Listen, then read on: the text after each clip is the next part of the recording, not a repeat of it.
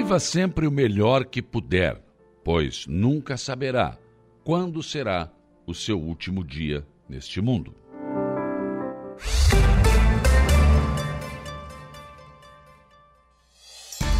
A informação, a opinião. Está no ar, dia a dia.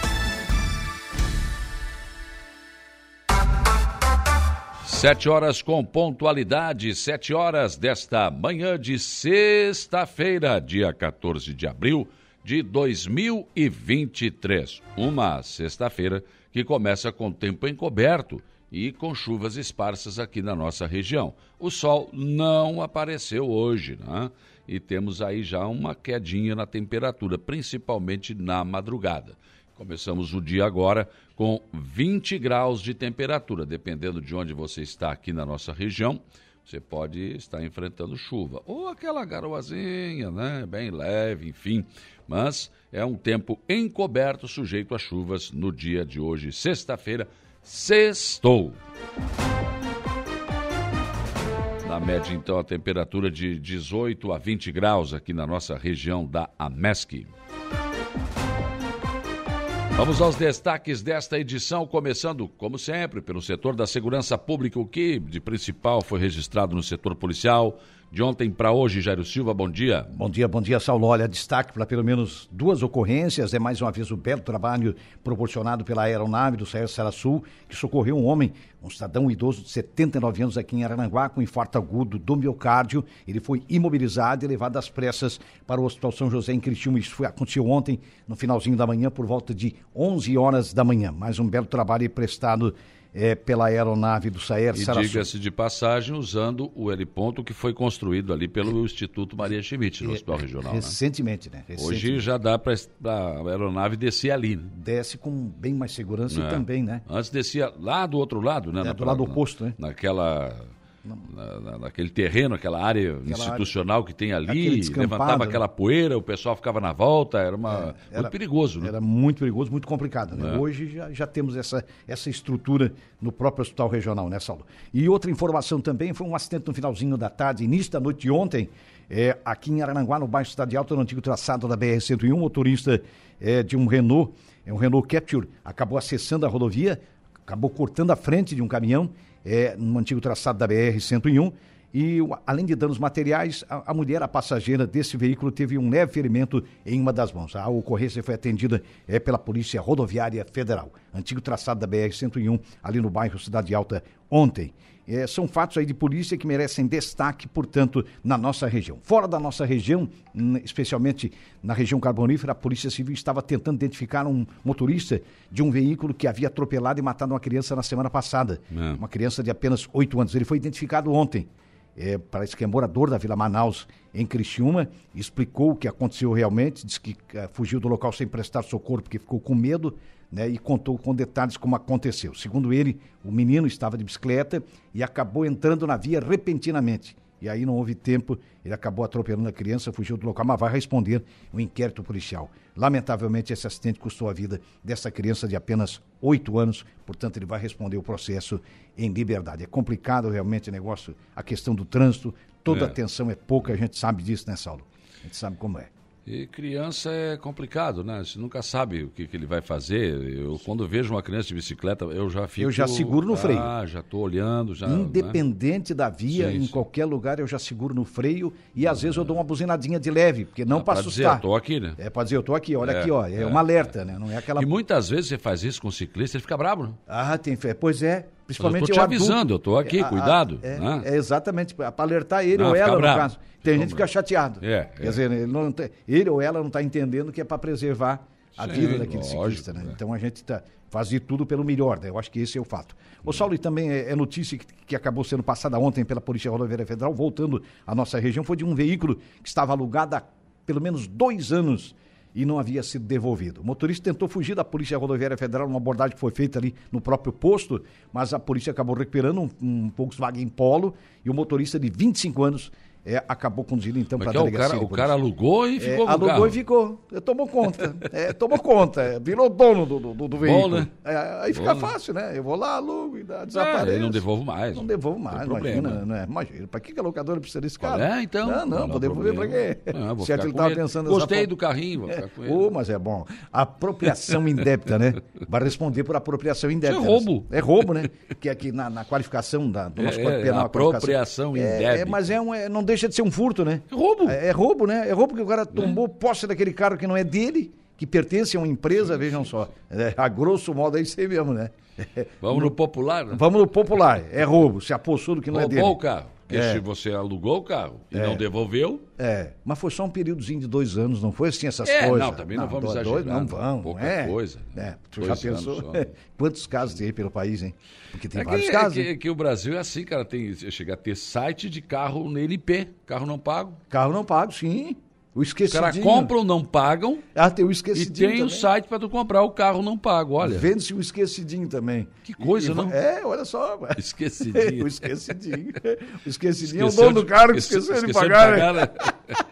É, não, não. Rapaz do céu, só Olha. no Brasil, né? Que coisa, né? Coisa séria. não, isso. não, pelo amor de Deus, né? É pepino. É pepino, meu amigo. Rapaz, como diz o Biriba, é bucho. Vamos. É verdade. É complicado, meu amigo. Tá aí, perderam de Não, novo Os ontem. problemas continuam, né? Lá em casa continuam. Os mesmos problemas.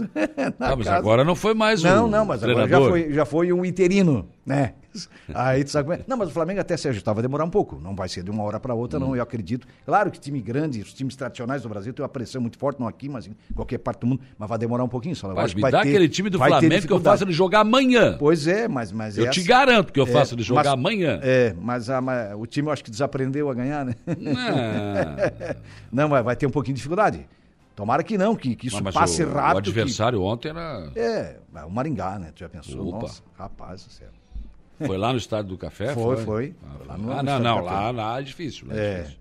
Mas é assim, né? Tomara que no jogo da volta o time acerte e, e faça o seu dever de casa, né? Agora o Flamengo vai ficar esperando um mês pelo, pelo Jorge Jesus, gente. Pois é, cara. Eu sou, Não essa, é dire- possível que vai fazer uma bobagem dessa. né? essa diretoria faz coisas, né? Que cara? absurdo, Rapaz, gente. Eu, eu vou te contar. O time do, do tamanho do Flamengo ficar esperando um mês ou mais pelo Jorge Jesus e ficar É. Não. com o interino perdendo jogos? Pois é, pois é, isso que, por isso que eu digo que vai se arrastar o problema. Meu Deus. Por isso que eu digo que vai demorar, vai demorar, e é muito complicado.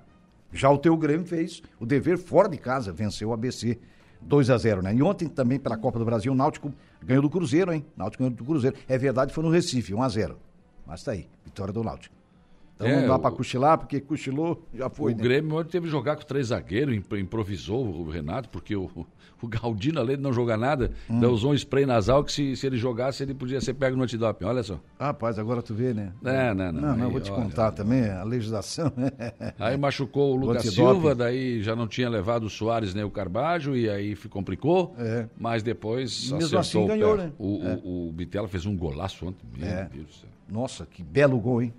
Espetáculo. É, mas é assim, é. Ganhamos de novo, acho que passamos essa fase também. Né? Ah, não, já tá garantido, né? Já tá na próxima fase. É, aqui. Agora jogo de nessa. O. Flamengo também era campeão carioca. E Pois fez é. 2 a 0 igual o Grêmio e tomou É, 4. É, mas é assim, né, cara? Eu. Sabe como é? Mas não deu de novo ontem. Não, não deu. Vamos aguardar notícias positivas mais adiante. Como diria o nosso Oswaldo o Bolacha. né? É. Oswaldo Cor- Guardamos notícias. Aguardamos notícias. é verdade. Vou almoçar na casa do Valdomiro. Valdomiro. É, Valdomiro Vaz Franco. Vai, exatamente. Que tem um ibope maravilhoso aqui no, quando ele teve nas esportivas. é um cara muito querido, né? Muito querido, muita gente boa, né, cara? É Fantástico. verdade. Mas hoje tem jogo não? Já tem a abertura da, do, do, do- da- Do brasileiro, do né? brasileiro. Tem, tem rodada do brasileiro com jogos, vários jogos amanhã já, inclusive. Uhum. O teu Grêmio estreia no domingo contra o Santos. Daí O Flamengo já estreia amanhã em casa contra o Curitiba. O Renato que esse ano quer ser campeão brasileiro. É, Eu acho complicado que o Grêmio não tem plantel, tem bom time. é, mas O olha. brasileiro é muito comprido, então não é, sei. Eu, eu- é, mas Mas é- pelo que eu tô vendo aí de São Paulo, do Corinthians, Não, do... eu acho que não é difícil o Grêmio ser campeão, Acho não, cara. dá? Eu acho que já parte, porque o Grêmio se antecipou. O trabalho do Grêmio já é me- melhor elaborado bem antes. Então já se preparou melhor, né? Então vai fazer um. Gostei, Jair, gostei. Um bom Diz aí, brasileiro. diz que nós podemos É, porque a gente vê que a coisa, a casa já está ajeitada, né, Saulo? Claro. É, a gente vê dessa forma. Então, Vamos lá, gostei. É. Diferente gostei. do- do nossa coligação, que- nossa coligação está firme até nós nos encontrarmos. É, eu vejo assim, eu faço uma leitura, Saulo. O Grêmio começa e começa bem o brasileiro, eu, no meu ponto de vista, ver, que está vamos ver. E o Inter vai passar um pouco de trabalho, mas eu acho que no meio do campeonato o Inter se arruma. Mas cada vez mais eu gosto do Jairo Silva, rapaz. Olha só que maravilha. é, isso é O real. Inter tá mal, né? Na É, tá- não, não tá bem. Tá aí Ali o torcedor que eu- reclamando do clube, né? Tá, tá. reclamando do time, não, tá, não é tá pra menos. complicado. né? O time não chega uma final de estadual, cara, então é Bom, complicado. Não é que não chegou, não chega faz tempo. É, né? não chega faz tempo. E taça, então, como tu colocar, e uma Taça? taça. Rapaz, isso é complicado. Nem a taça da cebola. Pois então, cara. É, Muito bem. é complicado, velho. É, É isso aí. mas é isso. O Jairo Silva volta ao programa daqui a pouco com informações de polícia. Uma da tarde tem As Esportivas. Sete horas e dez minutos, são sete e dez, não vai se atrasar. Outros destaques desta edição. Municípios de Santa Catarina que decretaram situação de emergência já pegaram do governo do estado 6 milhões para o combate à dengue. Claro que eles vão ter que gastar esse dinheiro conforme a portaria específica para este assunto que foi colocada pela Secretaria Estadual da Saúde. Ministro da Justiça Flávio Dino esteve ontem em Florianópolis. Ele não foi recebido pelo governador Jorginho Melo, e sim pela governadora Marilisa Boen. Ele trouxe equipamentos para a segurança pública. Deputado estadual Mário Mota, do PSD, anunciou ontem o lançamento do edital Emenda Participativa. Ele quer abrir para que a sociedade possa ah, enviar a ele sugestões de como usar emendas parlamentares. Presidente da Prasc, Newton César Facenda, disse ontem aqui no programa que os policiais da reserva só deverão aceitar trabalho citado pelo governador do estado se o salário chegar a 4 mil reais.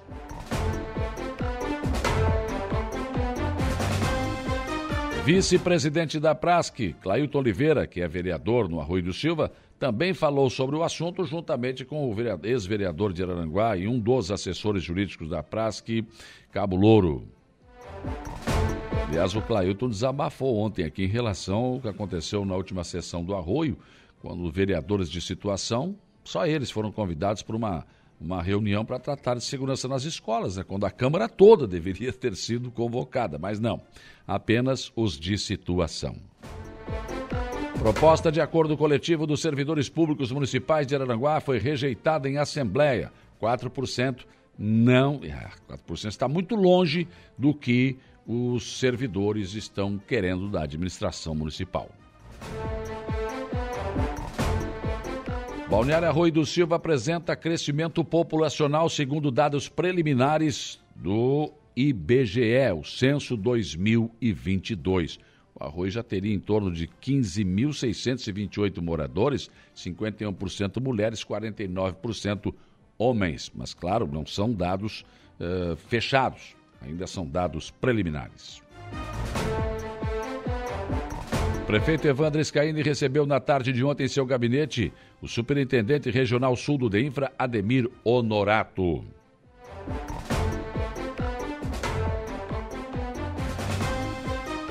O portal da Rádio Aranguá traz na sua capa eh, Vigilância Sanitária realiza ações visando o combate da doença mão, pé e boca. Pastor de Tubarão é condenado a 40 anos de prisão por violação sexual mediante fraude. O que tem de picareta pregando o evangelho e se passando por pastor é uma coisa absurda. A Bíblia fala que nos últimos tempos virão muitos e enganarão muitos, né? E por causa disso o amor de muitos vai esfriar. Não tem jeito. Ai daquelas que amamentam, também fala. Não é amamentar o seio da mulher, não. São essas igrejas, igrejolas que so- surgem todos os dias, né? Principalmente aquelas dos milagres, das coisas. Ah, são atrativas, fazem cultos mirabolantes, né? Pastores dançando, pulando. Enfim, um- uma loucura. E aí acontece esse tipo de coisa aí, ó. Terrível, né? Coisa incrível, né? Quando o evangelho deveria ser pregado por pessoas santificadas. Quem está no pecado não pode fazer isso, não deve fazer isso. E a Bíblia também fala, né? Nem todo aquele que diz Senhor, Senhor entrará no reino dos céus, né? É, e muitos vão chegar lá em cima, ah, mas eu não te conheço, Nem sei quem você é. Vai acontecer muito, hein? Bastante. Também aqui no portal da Rádio Arananguá achamos muito pouco. Queremos essa valorização, relatou o presidente da Prasc sobre a remuneração eh, dos reservistas para reforçar seguranças nas escolas. Portal NSC Total. Prefeito preso na mensageiro combinou propina antes de eleito, afirma Ministério Público. Se eu nem estou eleito, mas se eu for eleito, ó, é aqui, ó. Hã? Poxa vida, hein? é propina por antecipação. Que coisa, não? Portal ND, de alagamentos a faíscas, Hospital Celso Ramos enfrenta precariedade. O governo do estado decretou emergência na saúde e listou seis hospitais da Grande Florianópolis em situação estrutural crítica. Em nível nacional, o Correio Brasiliense traz na sua capa Distrito Federal reforça a segurança em escolas públicas e privadas.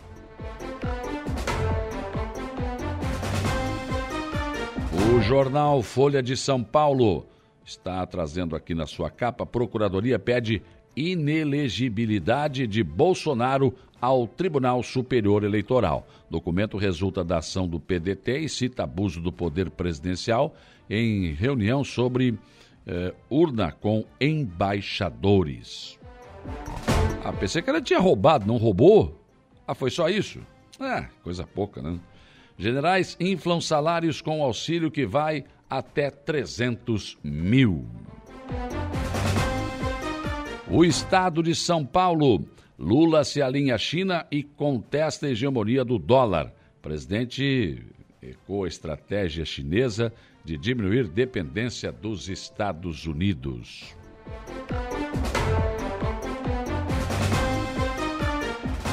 O Globo Rio de Janeiro, Bolsonaro mobilizou a população contra as urnas e usou o Estado em seu benefício, diz Ministério Público. Parecer enviado ao TSE diz que esse presidente feriu legislação e defende sua inelegibilidade.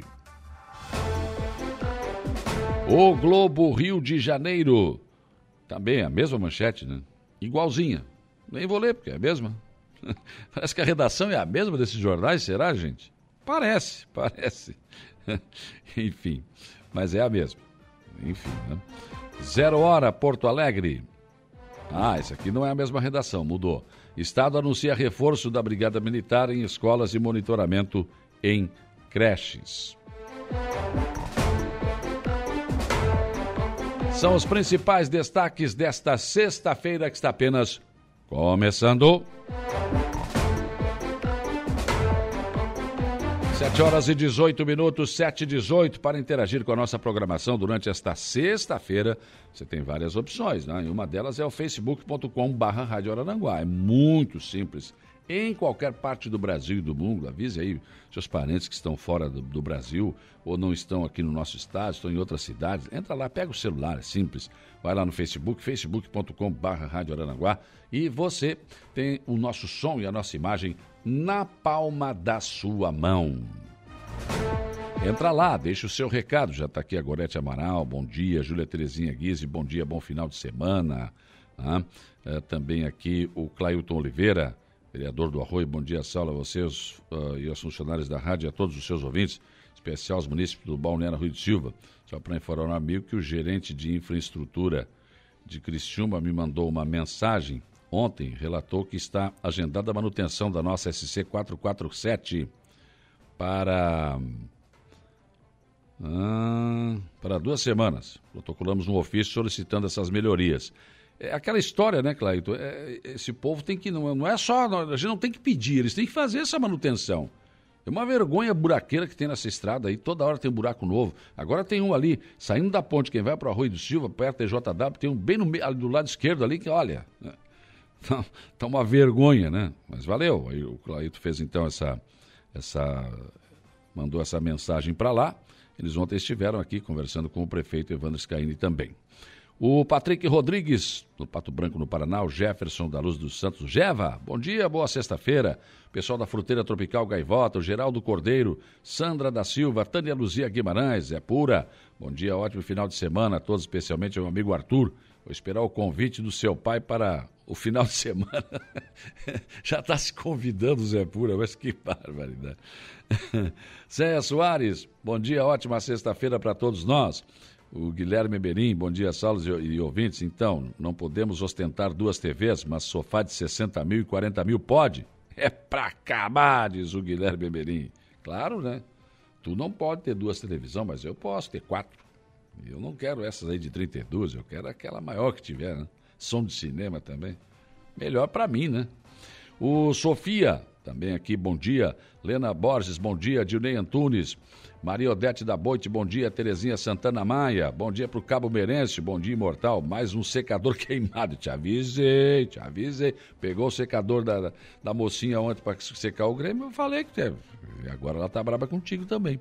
Né? Cida Alves, bom dia, Marcelo e Rosana, muitas outras pessoas conosco aqui no facebook.com barra Rádio Aranaguá. Nós estamos também lá no YouTube, viu? Se você tem a sua televisão ligada à internet, você vai lá no, no, na procura ali, coloca Rádio Araranguá. E aí você vai ter aqui dia a dia, clica ali, nós estaremos na sua televisão, na sala da sua casa, sem problema nenhum. Você pode acompanhar também por ali a nossa a, a, nossa, a nossa programação. E lá também eu tenho postado vários vídeos, né? Tenho feito matérias especiais. Hoje eu vou jogar um aí da Avenida 15 de Novembro, contar uma historinha da 15 e uma necessidade que nós temos aqui. Enfim, já falei sobre várias coisas.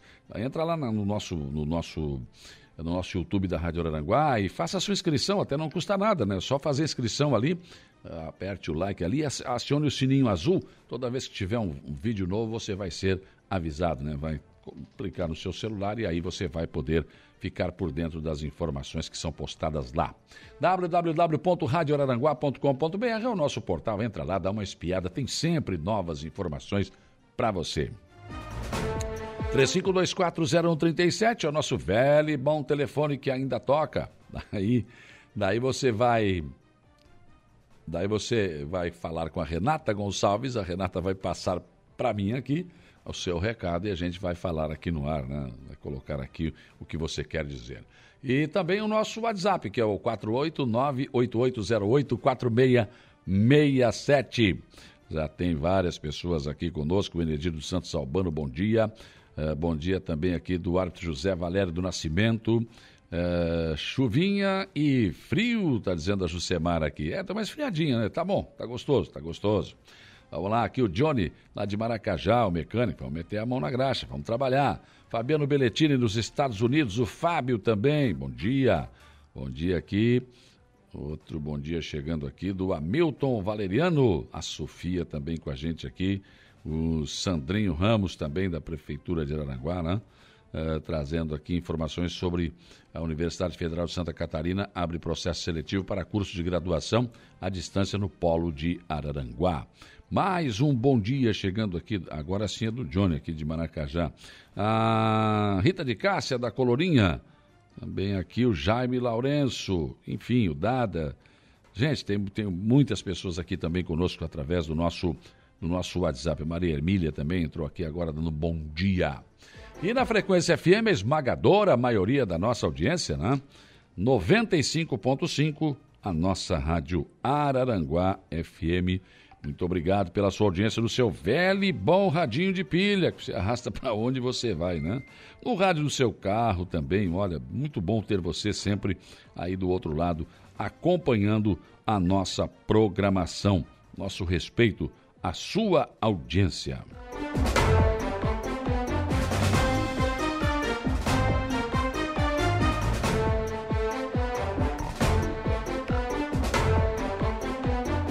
Sete horas e 24 minutos, sete e vinte e quatro. Eu hoje vou receber aqui no programa né, alguns vereadores da Câmara de Araranguá. Não, claro que não dá para trazer todos os vereadores e fazer uma sessão aqui, né? Mas evidente que vamos tratar de um assunto que foi muito comentado na última sessão, nas últimas duas sessões da Câmara de Vereadores de Araranguá, aliás, né? É, estarão aqui comigo o vereador Pedro Paulo de Souza, o Paulinho do PSD, o Luiz da Farmácia, né, do PL, o vereador Samuca, né, o vereador Jorginho também estará conosco para falar aí sobre é, essa discussão em relação ao, ao a situação de, de, de, segurança nas escolas, né? Os vereadores têm cobrado da administração e da Secretaria de Educação alguma. falar alguma coisa. Estão fazendo isso, estão fazendo aquilo, ninguém sabe o que está sendo feito, o que não está. Né? Há uma demora em se falar sobre isso. E aí tinha, haviam dois anteprojetos de lei, um do Samuca, outro do vereador Luiz da Farmácia, tinham mais requerimentos, enfim, muitas sugestões. E resolvendo dar um break de arrumação. Vamos parar tudo, vamos fazer um só. E fazer uma sugestão só à administração municipal. Eu vou conversar sobre esses e outros assuntos com os vereadores que estarão conosco aqui uh, no nosso estúdio nesta manhã de esta manhã de sexta-feira, fechando mais uma semana. Também vou tratar aqui no programa do acordo coletivo de trabalho dos servidores públicos municipais de Arananguá. É aquele aumento que acontece todos os anos, né? E aí, claro, sempre tem aquela discussão do sindicato com a administração municipal, a negociação, enfim, né? E, e, já houve uma proposta que foi rejeitada, né? Eu vou conversar com a presidente do Sindicato dos Servidores Públicos Municipais de Arananguá, Simone Zilli, sobre isso e ver né, o que, que o sindicato está pedindo, né, o que que, como é que estão as negociações. E, claro, vamos ouvir também o doutor Daniel Menezes, procurador-geral do município, sobre este mesmo assunto. Aqui no programa você ainda tem o comentário do Alexandre Garcia, previsão do tempo com o Ronaldo Coutinho, o Jairo Silva nos traz informações de polícia e o Gregório Silveira as informações do Notícia da Hora. Mesa de áudio com Kelvin Vitor. Sete horas e 26 minutos. O dia começa com a informação de que municípios de Santa Catarina que decretaram situação de emergência já solicitaram 6 milhões ao governo do estado para o combate à dengue. O governo colocou à disposição 10 milhões. Até o momento, Joinville, Florianópolis, Coronel Freitas, Saudades, Palhoça e São José pediram dinheiro à secretaria, esse apoio financeiro para o combate ao mosquito da dengue. Mas os municípios terão que utilizar a verba observando as regras ou da portaria eh, emitida pela Secretaria Estadual da Saúde. No caso, os prefeitos podem usar eh, na assistência de casos de dengue, com ampliação do horário de atendimento nos postos de saúde, além de ampliação das equipes de saúde nos serviços de emergência. O ministro da Justiça, Flávio Dino, esteve ontem em Florianópolis, quando foi recebido pela vice-governadora Marilisa Buen. Na mala, o ministro trouxe do governo federal para Santa Catarina 26 viaturas do Programa Nacional de Segurança eh, com Cidadania, PRONASSE 2, eh, nove drones, 27.750 munições e 55 pistolas 9 milímetros. A vice-governadora Marilisa agradeceu ao ministro e disse que os equipamentos serão repassados ao setor da segurança pública e que serão muito bem utilizados aqui no Estado. Na Assembleia Legislativa, o deputado estadual Mário Mota, do PSD, anunciou ontem o lançamento do edital Emenda Participativa. O que, que ele pretende com isso? Né? Na verdade, o deputado Mário Mota pretende selecionar projetos que sejam apresentados pela sociedade organizada e que possam ser financiados pela verba pública. O deputado tem verba de emendas parlamentares e ele não quer definir onde aplicar esses recursos. Quero ouvir a sociedade. As inscrições para o edital já estão abertas e podem ser feitas até o dia 22 de agosto por meio do site www.deputado, tudo junto, deputado Mário Mota com 2t.com.br barra emendas com os resultados sendo divulgados aí depois no dia 2 de outubro. Podem participar do certame, ou seja, fazer sugestões, pedir essa verba, eh, órgãos e instituições públicas estaduais, municípios e instituições sem fins lucrativos. É uma forma diferente, é uma visão diferente do deputado Mário Mota em relação às suas emendas parlamentares. O presidente da Prasc, Newton César Facenda, disse ontem aqui no programa que os policiais da reserva só deverão aceitar o trabalho citado pelo governador do estado na segurança das escolas se o salário chegar a 4 mil reais. Segundo ele, nas conversas que presenciou na Assembleia Legislativa, antes mesmo da chegada de uma proposta do governo do Estado, na casa, é o salário que está sendo apontado pelos próprios deputados. Já o vice-presidente da Praça, Clailton Oliveira, ressalta que, caso seja este mesmo salário, outro problema pode acontecer, ou vai acontecer, né? Os policiais da reserva que hoje já prestam serviço para o próprio governo e para a Assembleia Legislativa, por exemplo, e que ganham bem menos, certamente vão querer a equiparação salarial. O ex-vereador de Araranguá e um dos assessores jurídicos da Prasc, uh, o vereador Cabulouro, está convencido que esse, esse conflito poderá existir realmente. Durante a entrevista, Clailton Oliveira desabafou em relação ao que aconteceu na última sessão da Câmara do Arroio, quando um grupo de vereadores de situação discutiam sobre uma reunião que aconteceu sobre segurança nas escolas, para a qual nenhum outro vereador dito de, de oposição foi convidado. Abre aspas, eu sou vereador e sou da segurança pública, mas no arroio a política está sempre acima dos interesses da população, fecha aspas. Cabo Louro lamentou a situação, afirmando que, abre aspas, o Arroio do Silva tem o privilégio de ter um vereador que é vice-presidente da Prasc e não o convida para uma reunião em que o assunto segurança está sendo eh, tratado só porque é um vereador de oposição, fecha aspas, lamentou o ex-vereador. E a proposta de acordo coletivo dos servidores públicos municipais de Araranguá foi rejeitada em assembleia. Os servidores não aceitaram a proposta de 4% de aumento oferecido pela administração municipal.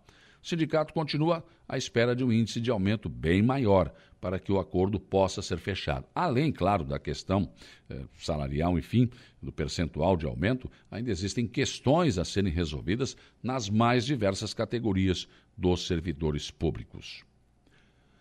E o Balneário Arroio do Silva apresenta crescimento populacional, segundo dados preliminares da administração, ah, da, apresentados à administração municipal pelo IBGE. O censo eh, que está sendo apurado pelo IBGE tem resultado em várias eh, reclamações de prefeitos em relação aos baixos índices de população verificado. Ao que parece, não é o caso do Arroio do Silva pelos dados preliminares, já aponta para 15.628 moradores, sendo 51% mulheres e 49% de homens. É, pelos dados preliminares apresentados, o Arroio estaria entre as 10 cidades que mais cresceram em número de habitantes em Santa Catarina. O IBGE deverá fechar o censo até o mês de agosto. Mas o, o aumento da população também representa novas necessidades. O Arroio passou de um município que necessitava apenas de estrutura para a temporada de verão para uma cidade cada vez mais com moradores fixos. Assim, é preciso melhorar e muito os serviços oferecidos a esses cidadãos. Recolhimento de lixo, limpeza de ruas e meios fios precisam ser mais frequentes mais máquinas e equipamentos precisam ser comprados e a equipe da Secretaria de Obras também precisa de mais pessoal para dar conta do serviço que cada vez mais os cidadãos que residem no arroio estão exigindo. Por falar em serviço, o prefeito Evandro Scaini recebeu na tarde de ontem em seu gabinete o superintendente regional sul do DEINFRA, Ademir Honorato. Na pauta, a necessidade de manutenção na SC 447 que liga o arroio Araranguá. Durante o encontro, Ademir disse que está à disposição para atender os municípios do Sul e que quer estar mais próximo dos municípios. Ele poderia muito bem começar né, por uma operação tapa-buracos em toda a SC447, incluindo a, a, parte da Jorge Lacerda, né, e a melhoria do asfalto ali na ponte do Sangradouro, que está né, tá cada vez mais descendo mais a cabeceira da ponte, enfim. É, pode ser que mude, né? Porque até agora o descaso com a rodovia é total. Pensem nisso enquanto lhes desejo um bom dia.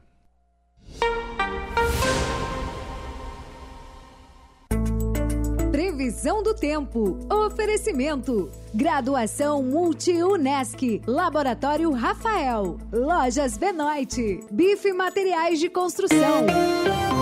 7h44, vamos lá, Ronaldo Coutinho, tempo encoberto aqui na região, temperatura em 20 graus, como é que como vai ser o nosso final de semana em relação ao tempo e ao vento? Bom dia. Bom dia. É, já tivemos aí uma boa chuva na região, muito bem-vinda. Vai ser um dia de tempo com vento sul-sudeste, o mar agitado, temperatura amena, boa parte do dia vai ficar girando entre 19 e 22 graus e com chuva e períodos de melhora. Sábado também tem chuva e período de melhora. Não é um sábado ruim nem um domingo ruim, só não está livre da chuva. Um pouco mais instável no sábado e um pouco melhor no domingo. Temperaturas agradáveis, vento já variando aí de sudeste, leste, querendo virar para nordeste. Na segunda, da, começa com tempo bom, esquenta e vem chuva entre a tarde e a noite e vento sul de novo, mais no final do dia à noite. Deve entrar um vento sul mais forte na terça, quarta e quinta da semana que vem, ainda com alguma chuva na terça e talvez manhã de quarta, depois melhora. E esfria. E faz frio com tempo bom, quinta, sexta e sábado, podendo ficar abaixo de 10 graus. Da Climatea, Ronaldo Coutinho. Rádio Araranguá. Comentário de Alexandre Garcia. Oferecimento: Cicobi Crediçuca, Hackley Limpeza Urbana, RF Sul, sua concessionária Volkswagen Caminhões e Ônibus, Alcidino Joalheria e Ótica e Gênios Veículos. 7h47, bom dia, Alexandre Garcia. Bom dia. Bom, primeiro assunto de hoje: o crime compensa no Brasil. Vejam só o que decidiu o Superior Tribunal de Justiça na sexta turma sobre o André do Rap, que é um dos chefes do PCC. Ele está condenado a 25 anos. Crime de narcotráfico, usando o Porto de Santos para exportar cocaína. Eh, ele foi preso em 2019 e agora o tribunal, a sexta turma do tribunal, diz que essas provas não valem e que o inquérito vai ter que parar. Porque na hora que ele foi preso, só estava autorizado prendê-lo. Não estava autorizado pegar o documento na casa dele, pegar prova na casa dele. É, parece mentira. Busca e apreensão, não, há, não havia autorização de busca e apreensão nas gavetas, é, embaixo da cama, no armário, sei lá onde, em que encontraram provas é, da atividade criminosa dele, é, do narcotráfico do uso do Porto de Santos, cocaína, etc. Ele até já não, foi preso, mas o ministro Marco Aurélio do Supremo mandou soltar por dizendo que a prisão tinha sido ilegal também. Depois revogaram isso, não, vamos prender. Só que onde ele está, né? onde está, está André, André do Rap? Aí, aí não está mais, né? aí evaporou-se. Mas só para vocês saberem como a justiça trata criminosos como fidalgos como príncipes. A polícia entra na casa dele, mas não pode abrir uma gaveta se não tiver ordem expressa de busca e apreensão. Só pode aquilo que tiver no bolso dele, na mão dele, embaixo do chapéu dele, escondido na cueca, aí pode. É, minha gente, fica difícil, né? É por isso que eu tenho dito aqui que é, o que estimula o crime nesse país é isso. São as leis, lei justiça juntos. Ontem encontrei aqui no Porto uma senhora dona de uma escola brasileira e ela me disse que os pais estão exigindo que haja guarda armada na escola. Ela disse: Aí ah, eu pergunto, e você revista a mochila do seu filho para ver se não tem uma faca, uma pistola? Aí eu disse assim: Pois é, o pior é revistar o cérebro, porque o cérebro é que arma tudo, a violência está no cérebro. E no cérebro do criminoso, no Brasil, sabe que é fácil, que o crime compensa, que há impunidade por causa disso que a gente acabou de ouvir aí do seu André do Rap. Bom, tem outra coisa do Brasil estranha, né? É o cumprimento das normas da Constituição.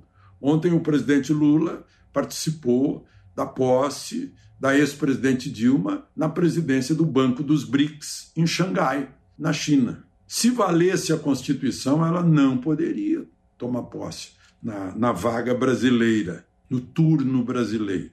Porque quando ela foi condenada, dia 31 de agosto de 2016, condenação da presidente ou do presidente está lá escrito no artigo 52, parágrafo único, o presidente condenado fica inabilitado a exercer qualquer função pública por oito anos. Então ela deveria estar inabilitada até 2024, até 31 de agosto de 2024. Só que não está. Chegou a ser candidata ao Senado por Minas Gerais. Ganhou o Rodrigo Pacheco, que estava lá aplaudindo também. Então, são essas coisas que a gente não entende no Brasil e que as outras pessoas tampouco entendem. Eu tenho encontrado muito brasileiro aqui em Portugal, brasileiros hoje, encontrei gente da Alemanha, né? brasileiros da, da, Alemanha, outro dia brasileiros do, da Itália, brasileiros de Portugal, e todos me dizem isso. Eu vim para cá porque aqui se respeitam as leis. As leis são respeitadas e são aplicadas.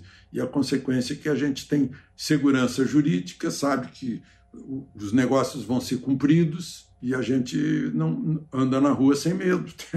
em, cada, em cada ruela escura tem um, um caixa eletrônico e ninguém explode o caixa eletrônico e está todo mundo tirando dinheiro a hora que quiser, das 24 horas do dia. Mas, enfim, eu fico falando para ver se todos nós, eleitores, pensamos a respeito na hora de votar, votar para um legislador que faça leis que demovam os cérebros criminosos e que punam aqueles que cometeram o deslize. Da cidade do Porto, Portugal, Alexandre Garcia. Rádio Araranguá.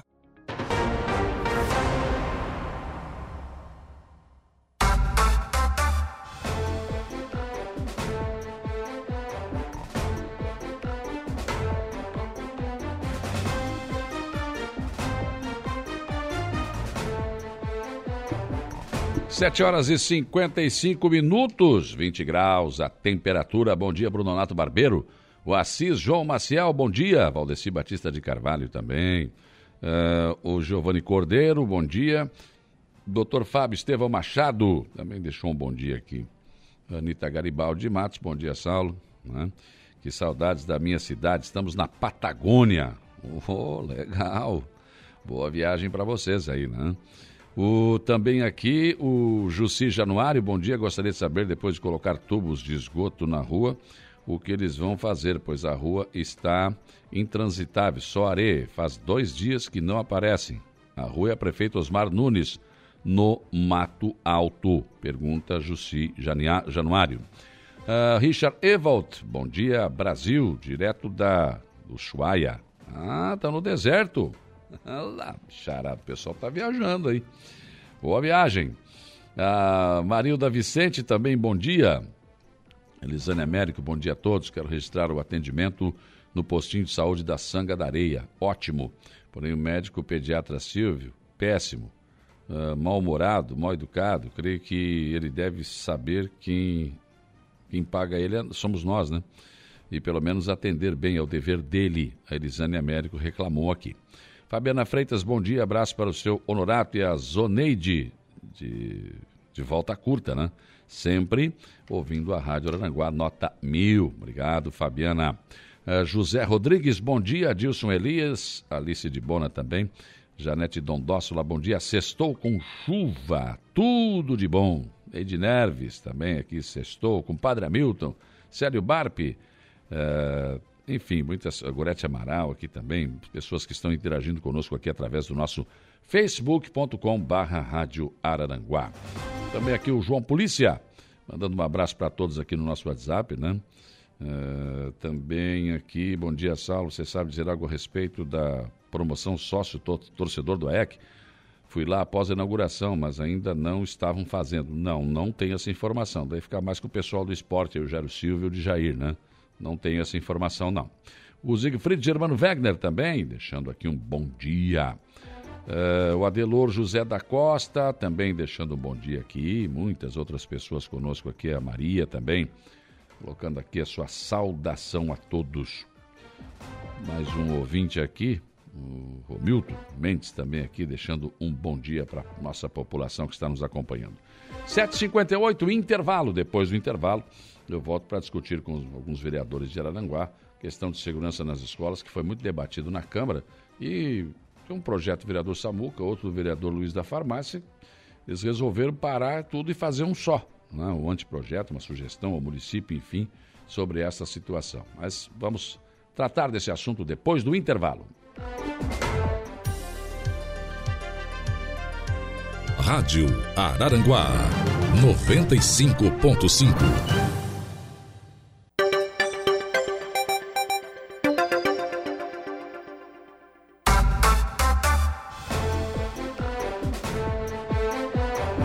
8 horas e 9 minutos, 8 e 9.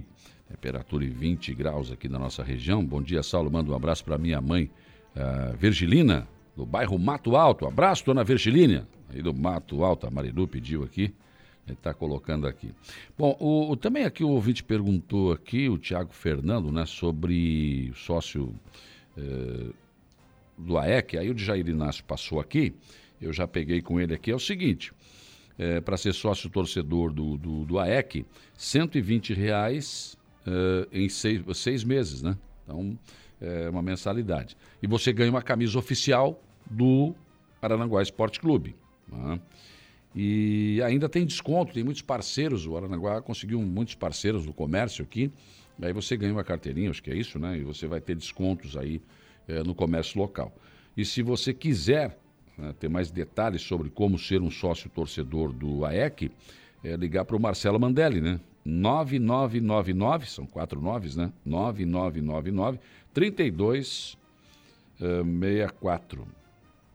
Não, é 999 99993 2649. É complicado, se tiver muito nove, né? Mas é esse, é esse aí, com o Mandelli, né, na, no Araranguá, e você poderá ser então um sócio torcedor do AEC. Vamos ajudar o nosso AEC aí, né, gente? Claudete Velho Ferreira, bom dia. Bom dia para o Dimas Alves, grande Dimas. Nato Barbeiro também com a gente aqui, pessoas que estão interagindo conosco nesta manhã de sexta-feira, sextou. O, eu estava vendo aqui o Flávio Roberto que me, me chamou a atenção para isso, deixou aqui o, o, jornal O Tempo Diário, o Alcir Marcos, nosso Alcir lá do, do Arroio de Silva. Ele escreveu aqui sopa de galo gordo e ilustrou aqui com um galo dentro de uma cumbuca aqui. Ele estava falando aqui sobre a minha expressão, que eu uso muito, às vezes eu uso essa expressão sopa de galo gordo, né? E ele só ah, procurei no Google, procurei, não tem, não, né? inclusive ele citou que teve um vereador, acho que foi na Câmara do, do de Maracajá, que foi falado do negócio, mas como diz o Saulo Machado, é sopa de galo gordo. E eu quero dizer para o Auxílio e para vocês o seguinte, isso aqui era uma expressão que a minha avó usava. Minha avó usava. Quando a gente fazia alguma coisa, queria levar alguma vantagem, ela olhava pro cara assim de cima, né? Sopinha de galo gordo tu quer, né, seu vagabundo? Não, não tem não. e uma vez aqui, há muitos anos atrás, eu não sei porquê, eu estava falando sobre algo que, é, que era meio falcatrua, enfim, eu disse só que um sopão de galo gordo. E aí pegou, o pessoal até hoje usa. Então não tem no Google, seja, não adianta procurar que é a minha avó, minha saudosa moçada. Ela, ah, sopão de galo gordo vocês querem, né? É. Trabalhar que é bom, nada. Muito bem. Estou recebendo aqui no programa, começar aqui pela direita, ou pela esquerda, não sei. Bom, tá todo mundo aqui. Né? Vamos fazer a volta na mesa. Vereador Paulinho, bom dia. Bom dia, Saulo. Bom dia aos nobres vereadores, seu Luiz, Jorge, Samuel. Só está aos... faltando o presidente para abrir os trabalhos da sessão. É... Ah, e o e... Diran também, que é o, secretário. E aos ouvintes da Rádio Araranguá. Luiz da Farmácia, bom dia. Bom dia, Saulo. Bom dia a todos os ouvintes da Rádio Araranguá e a quem nos assiste pelas plataformas digitais da rádio. O Jorginho, bom dia. Bom dia, Saulo. Bom dia dos ouvintes. Só deixar claro, nós somos direita, né? A gente está sentado Estou citando a esquerda. Mas sou direita. Samuca, bom dia. Bom dia, Saulo. Bom dia a todos os ouvintes da Rádio Aranguá. Dizer que não preciso de Irã, porque eu sou o segundo secretário. Ah, né? então já é. Só falta o Luciano. Só. começar os trabalhos. em nome de Deus da Pátria, vamos começar os trabalhos da sessão. Bom, eu, eu, disse, não dá para trazer todos os vereadores aqui, né? Numa, são 15, não tem como. Mas, enfim. É, eu vou começar aqui com o Luiz da Farmácia, porque você estava discutindo na sessão da última quarta-feira, estava para votação o seu projeto né, sobre segurança nas escolas. E aí o vereador Nelson pediu vistas, enfim. Aí houve toda aquela, aquela discussão sobre o projeto vereador Samuca, tinha também alguns requerimentos, né? Tem algum telefone aí? Acho que é o tempo. Ah, isso. no FM, isso aí dá um barulhão a quem está ouvindo lá, que é complicado. E, e, eu queria que você falasse um pouco sobre o, qual era, o que, que tinha no teu projeto que acabou sendo retirado da pauta para fazer um só, Luiz. O que acontece, Saulo, é que pelo jurídico da casa hum. não poderia entrar com um projeto de lei. Antes, tem que ser antes, né? Anteprojeto. Ele acha que é inconstitucional. Hum. Só que aí entrou como anteprojeto e o vereador Samuel tinha colocado um como projeto de lei. Ah, então. Aí passou também como projeto, um projeto de lei, mas na hora da leitura foi retirado de pauta por, por pedido isso. do próprio vereador. Uhum. Mas o quesito que nós colocamos corresponde ao mesmo fundamento em questão. Sim. nós pedimos o quê? Seguranças públicas, uma segurança pública nas escolas privadas e particulares ou mesmo as públicas. Uhum. Então, tem o mesmo significado, o mesmo sentido, tanto o anteprojeto como o projeto de lei. Sim. São muito parecidos, né? É isso, né? É, são, são eles, eles, eles, eles, se encontram, né? O nosso projeto de lei previa segurança armada né? nas escolas, uhum. previa as câmeras de monitoramento e previa outras ações com a comunidade escolar, como treinamentos dos, dos profissionais da educação, é, um estreitamento maior com as forças de segurança do Estado, Polícia Civil, Polícia Militar. Enfim, era um projeto bastante amplo e, e tinha bastante, uh, bastante coisas em comum com o anteprojeto do seu Luiz. Uhum. E só para deixar bem claro, né, até foi comentado na, na sessão, de que a intenção né, do, do, do Minha, do seu Luiz, de, de todos os vereadores, do Jorge, do Paulinho, é, é, é, de propor né, ações para o executivo para que se aumente. É o papel o da de, Câmara, o papel de, do vereador. De segurança na educação e em qualquer ambiente da, da nossa cidade. Então, a gente resolveu retirar e, e, vamos discutir novamente. A sugestão foi tua, né, Jorginho? Você, olha, nós temos aqui requerimentos, nós temos dois projeto, anteprojeto. Vamos parar e vamos, vamos, vamos organizar isso, fazer uma coisa só, né? Salão, o papel do legislador é também, além de, de, de projetos, anteprojetos, requerimentos, é pensar um pouco no futuro. É. É, ontem nós, nós encaminhamos, um, o nosso gabinete encaminhou é, um pedido para inclusão no plano diretor é, de algumas, de, algumas, é, é, de, de, algumas limitações para a construção de novos, de novos espaços públicos de educação, públicos e privados.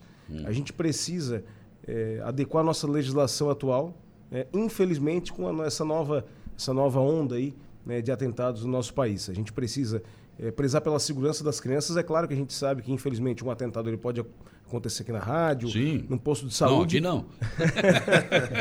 Já vou avisando que o vídeo não aqui é passa, é tudo né? a prova de bala. Exato. Aí o Flávio está é. ali na porta. Não, o Flávio não vai deixar passar. Mas né? as crianças, né, em primeiro lugar, né, Saulo? Então sim, nós sim. precisamos é, aumentar essa área de segurança e colocar realmente nas nossas leis municipais que as próximas que virão a ser construídas já virão com as novas adequações, né? Um muro mais alto, uma segurança mínima na porta. Então, para que a gente possa adequar para o futuro.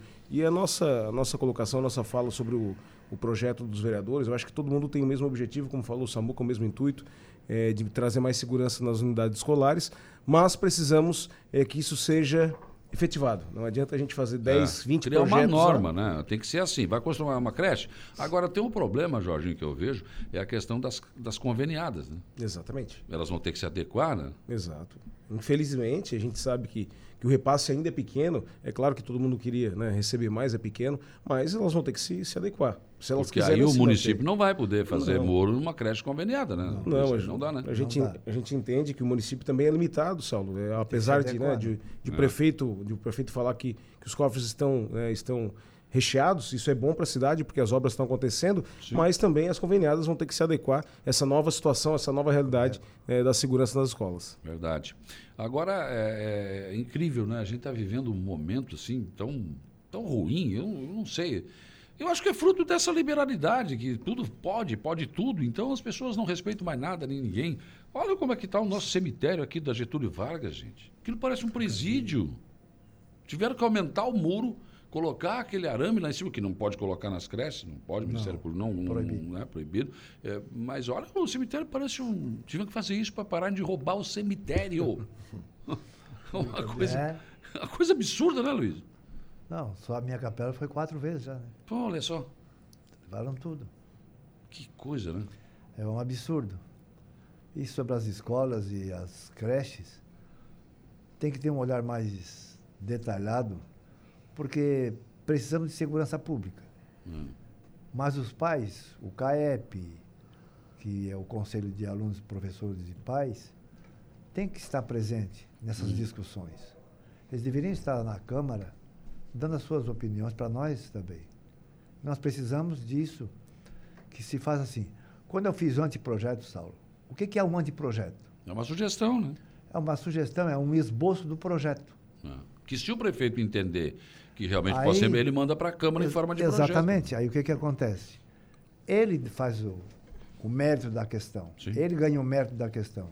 Não é o vereador que fez um anteprojeto que vai ganhar o mérito da questão. Uhum. Porque ele que decretou. Quando você entra com um projeto de lei, aí eu tenho o mérito da questão Sim. como vereador. Mas estou fazendo uma sugestão. Lógico.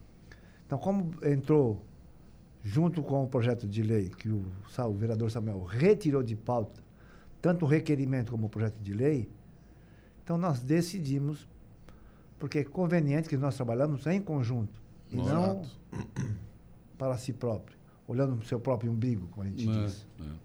Paulinho, você é o líder do governo na Câmara. Eu já falei com a secretária Marilúcia aqui, coloquei espaço à disposição para falar sobre as. Não, não houve. Não, não, obtive resposta, ficou esperando. Não, não marcou entrevista, nada. O que, que o município efetivamente já fez ou está fazendo? É, o primeiro passo, Saulo, nós vivemos numa, numa sociedade onde nós temos 15 municípios aqui, né, e Araranguá é a cidade de polo. A primeira ação dos 15 prefeitos foi se reunir na MESC, é, juntamente com as 15 secretárias, isso aconteceu essa semana. Depois os prefeitos se retiraram, ficou as 15 secretárias, né, para fazer uma medida em conjunto.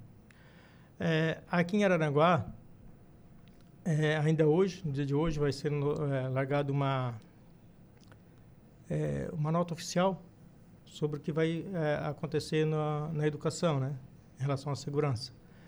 É, vai ser colocado interfone nos portão, é, vai ser colocado portão eletrônico, tá, que só é liberado lá dentro da sala da diretora, para uma pessoa entrar, né. É, pessoas que vão querer visitar o prédio vão ter que agendar o horário, tá? Para poder entrar dentro do prédio. Vai ser aplicado em torno de um milhão de real para erguer os muros do colégio. É, e vão colocar também câmara, acabei agora tendo a confirmação, né, de monitoramento do pátio.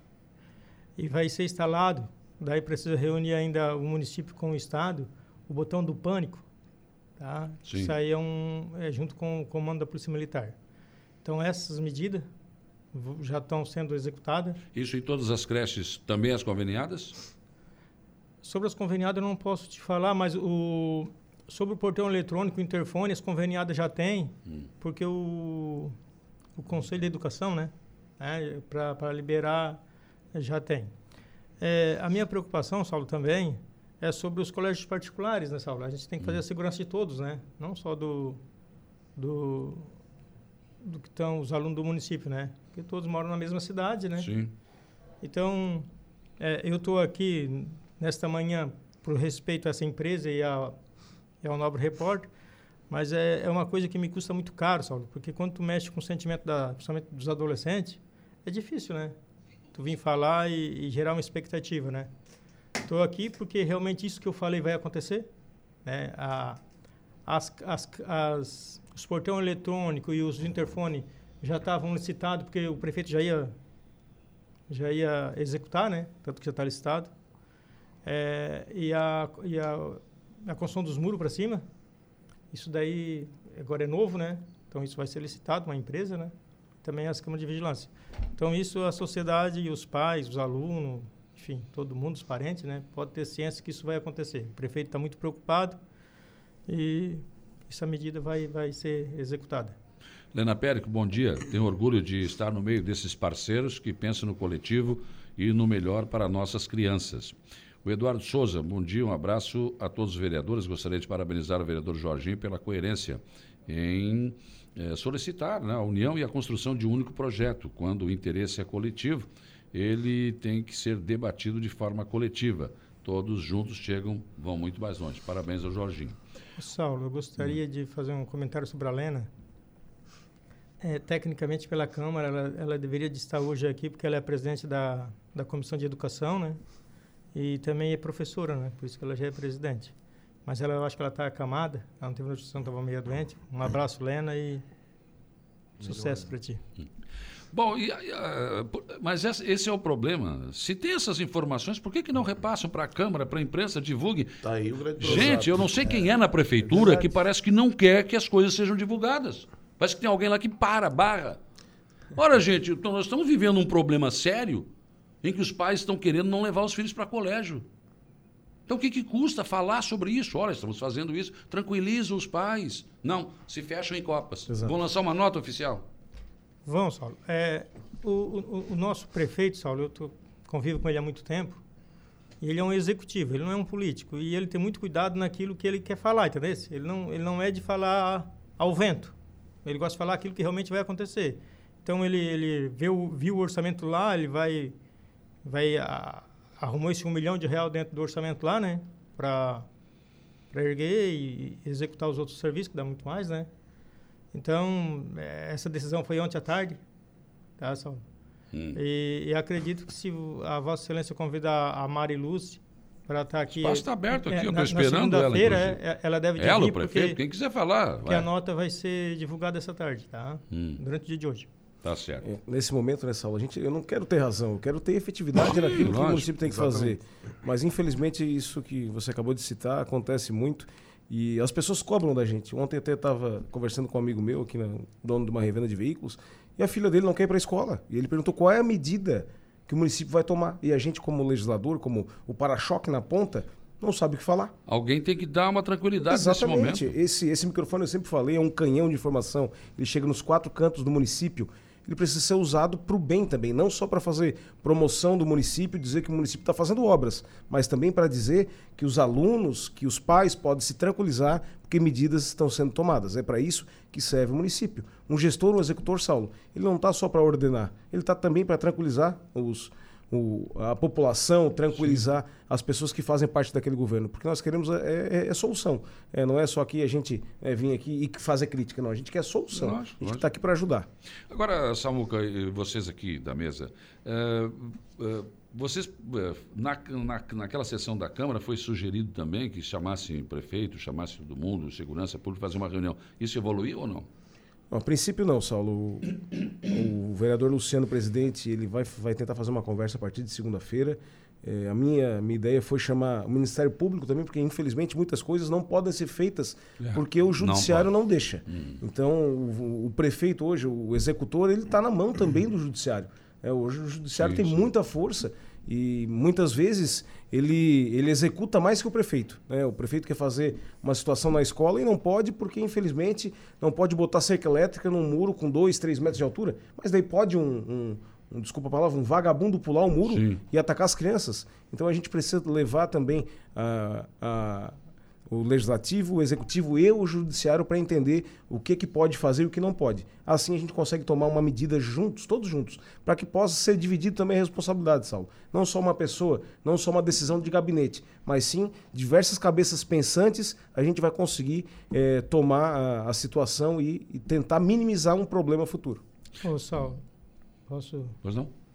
É, é importante... Conceda uma parte. É, é importante para a sociedade que nos escuta que a responsabilidade da segurança é do Estado, não é do prefeito. Sim, sim. Tá? É 100% do Estado, segurança. O prefeito, ele faz algumas coisas em parceria com o Estado, onde a, a, organiza a segurança.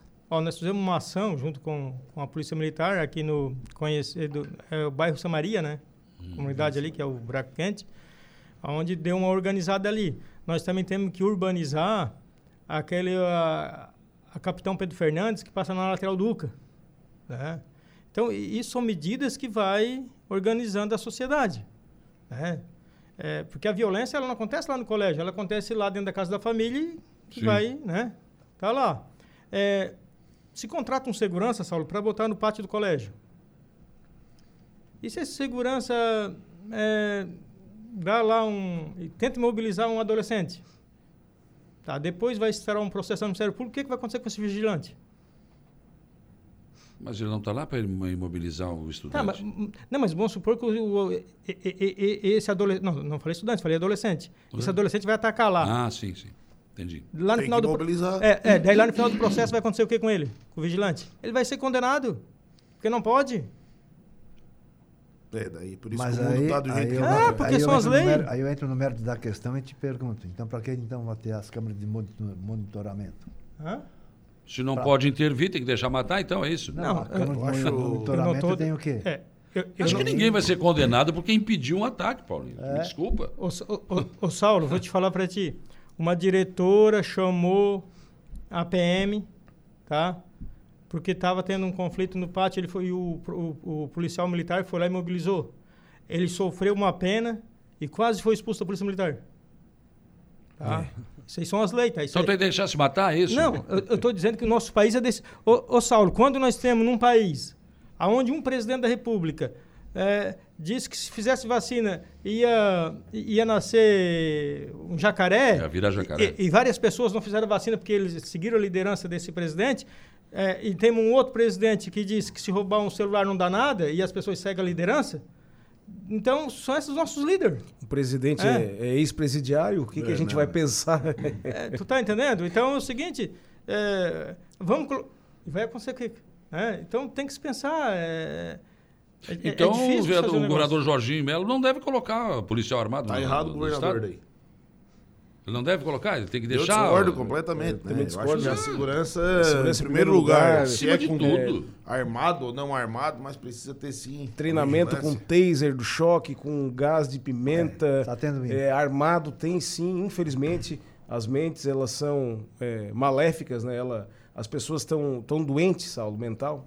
É. essa pandemia que passou é, foi uma máquina né, do diabo na cabeça das pessoas, dos adolescentes. Verdade, verdade. É, a internet hoje é muito rápida, é, tem, tem páginas aí que são ocultas que ensinam a fazer tudo que não presta, infelizmente, e são liberados, qualquer um pode ver. Então a gente precisa também tratar, além de tudo isso, ainda tem a questão do tratamento psicológico das crianças, é, uhum. dos adolescentes que estão pensando, é, que vejam isso na, na, na imprensa infelizmente acham bacana. A gente vê aí que muitas é. pessoas fazem comentários positivos por isso. Então a gente precisa começar a inibir isso. Mas isso é uma construção. O Alonso faz claro. isso de um dia para o outro. Patrick é, eu... Rodrigues Oliveira, um abraço para o Paulinho, para o Samuca, lá no Pato Branco. No... Ele teve aqui esse dia, Paulinho? Teve. Viu aqui, viu aqui. É. Ah, Luzia Matias, muito bom dia. É muito triste a realidade que estamos vivendo. Não quero nem citar nem escola, nem data para não dar margem uh, de preocupação. Mas ontem minha filha de 13 anos falou que uh, não ia para a escola, uh, enfim, né? É, é uma coisa complicada isso. Eu não, eu não gosto nem de falar muito disso, porque agora todo dia está surgindo uma informação nova. Amanhã vai ter um ataque na escola tal. Né? Tudo mentira, gente. Não tem nada, não aconteceu nada até agora. Infelizmente. Correto. O povo gosta de notícia falsa, né? É engraçado que. Engraçado, chega a ser trágico. Eu estava aqui conversando essa semana com o comandante da Polícia Militar, ele dizendo isso. Olha, de pronto aqui em Santa Catarina aconteceu aquele problema lá isolado e nada mais. As pessoas estavam contestando aqui. As pessoas querem que aconteça, gente. É, correto. Mas que torcem que aconteça, não. Eu já tentando tranquilizar a população. Pode acontecer? Pode. Mas pode invadir a minha casa também. Eu posso sair daqui e ter o meu carro roubado aqui na frente da rádio. Pode acontecer. Agora, esse, esse pânico que está sendo gerado é que eu acho que tem que parar, né? Tem que parar. As pessoas têm que parar aí, a vida tem que continuar. E aí, ah, teria um massacre na escola aqui. Ah, isso aí está nas mídias. O que está nas mídias? Que aconteceu alguma coisa lá em Fortaleza. Não foi aqui, gente. São casos isolados no Brasil inteiro. Isolados no Brasil inteiro. Enfim, tem que ter cuidado? Tem, acho que sim. Acho que tem. O Márcio, Márcio dos Santos Gonçalves, bom dia, Saulo, a todos os vereadores aí. Eh, e como vai ficar os colégios e creches particulares? Terão condições de se adequar com guardas, detector de metais, né? Já falaram com eles, porque isso vai ser uma coisa que vai ter que repassar para a mensalidade. Né? Eu acho que a conversa é, é importante, o município, através da Secretaria, da Secretaria de Educação, estreitar esses laços, Saulo, mas nós, como legisladores, não estamos pensando eh, no bolso do empresário.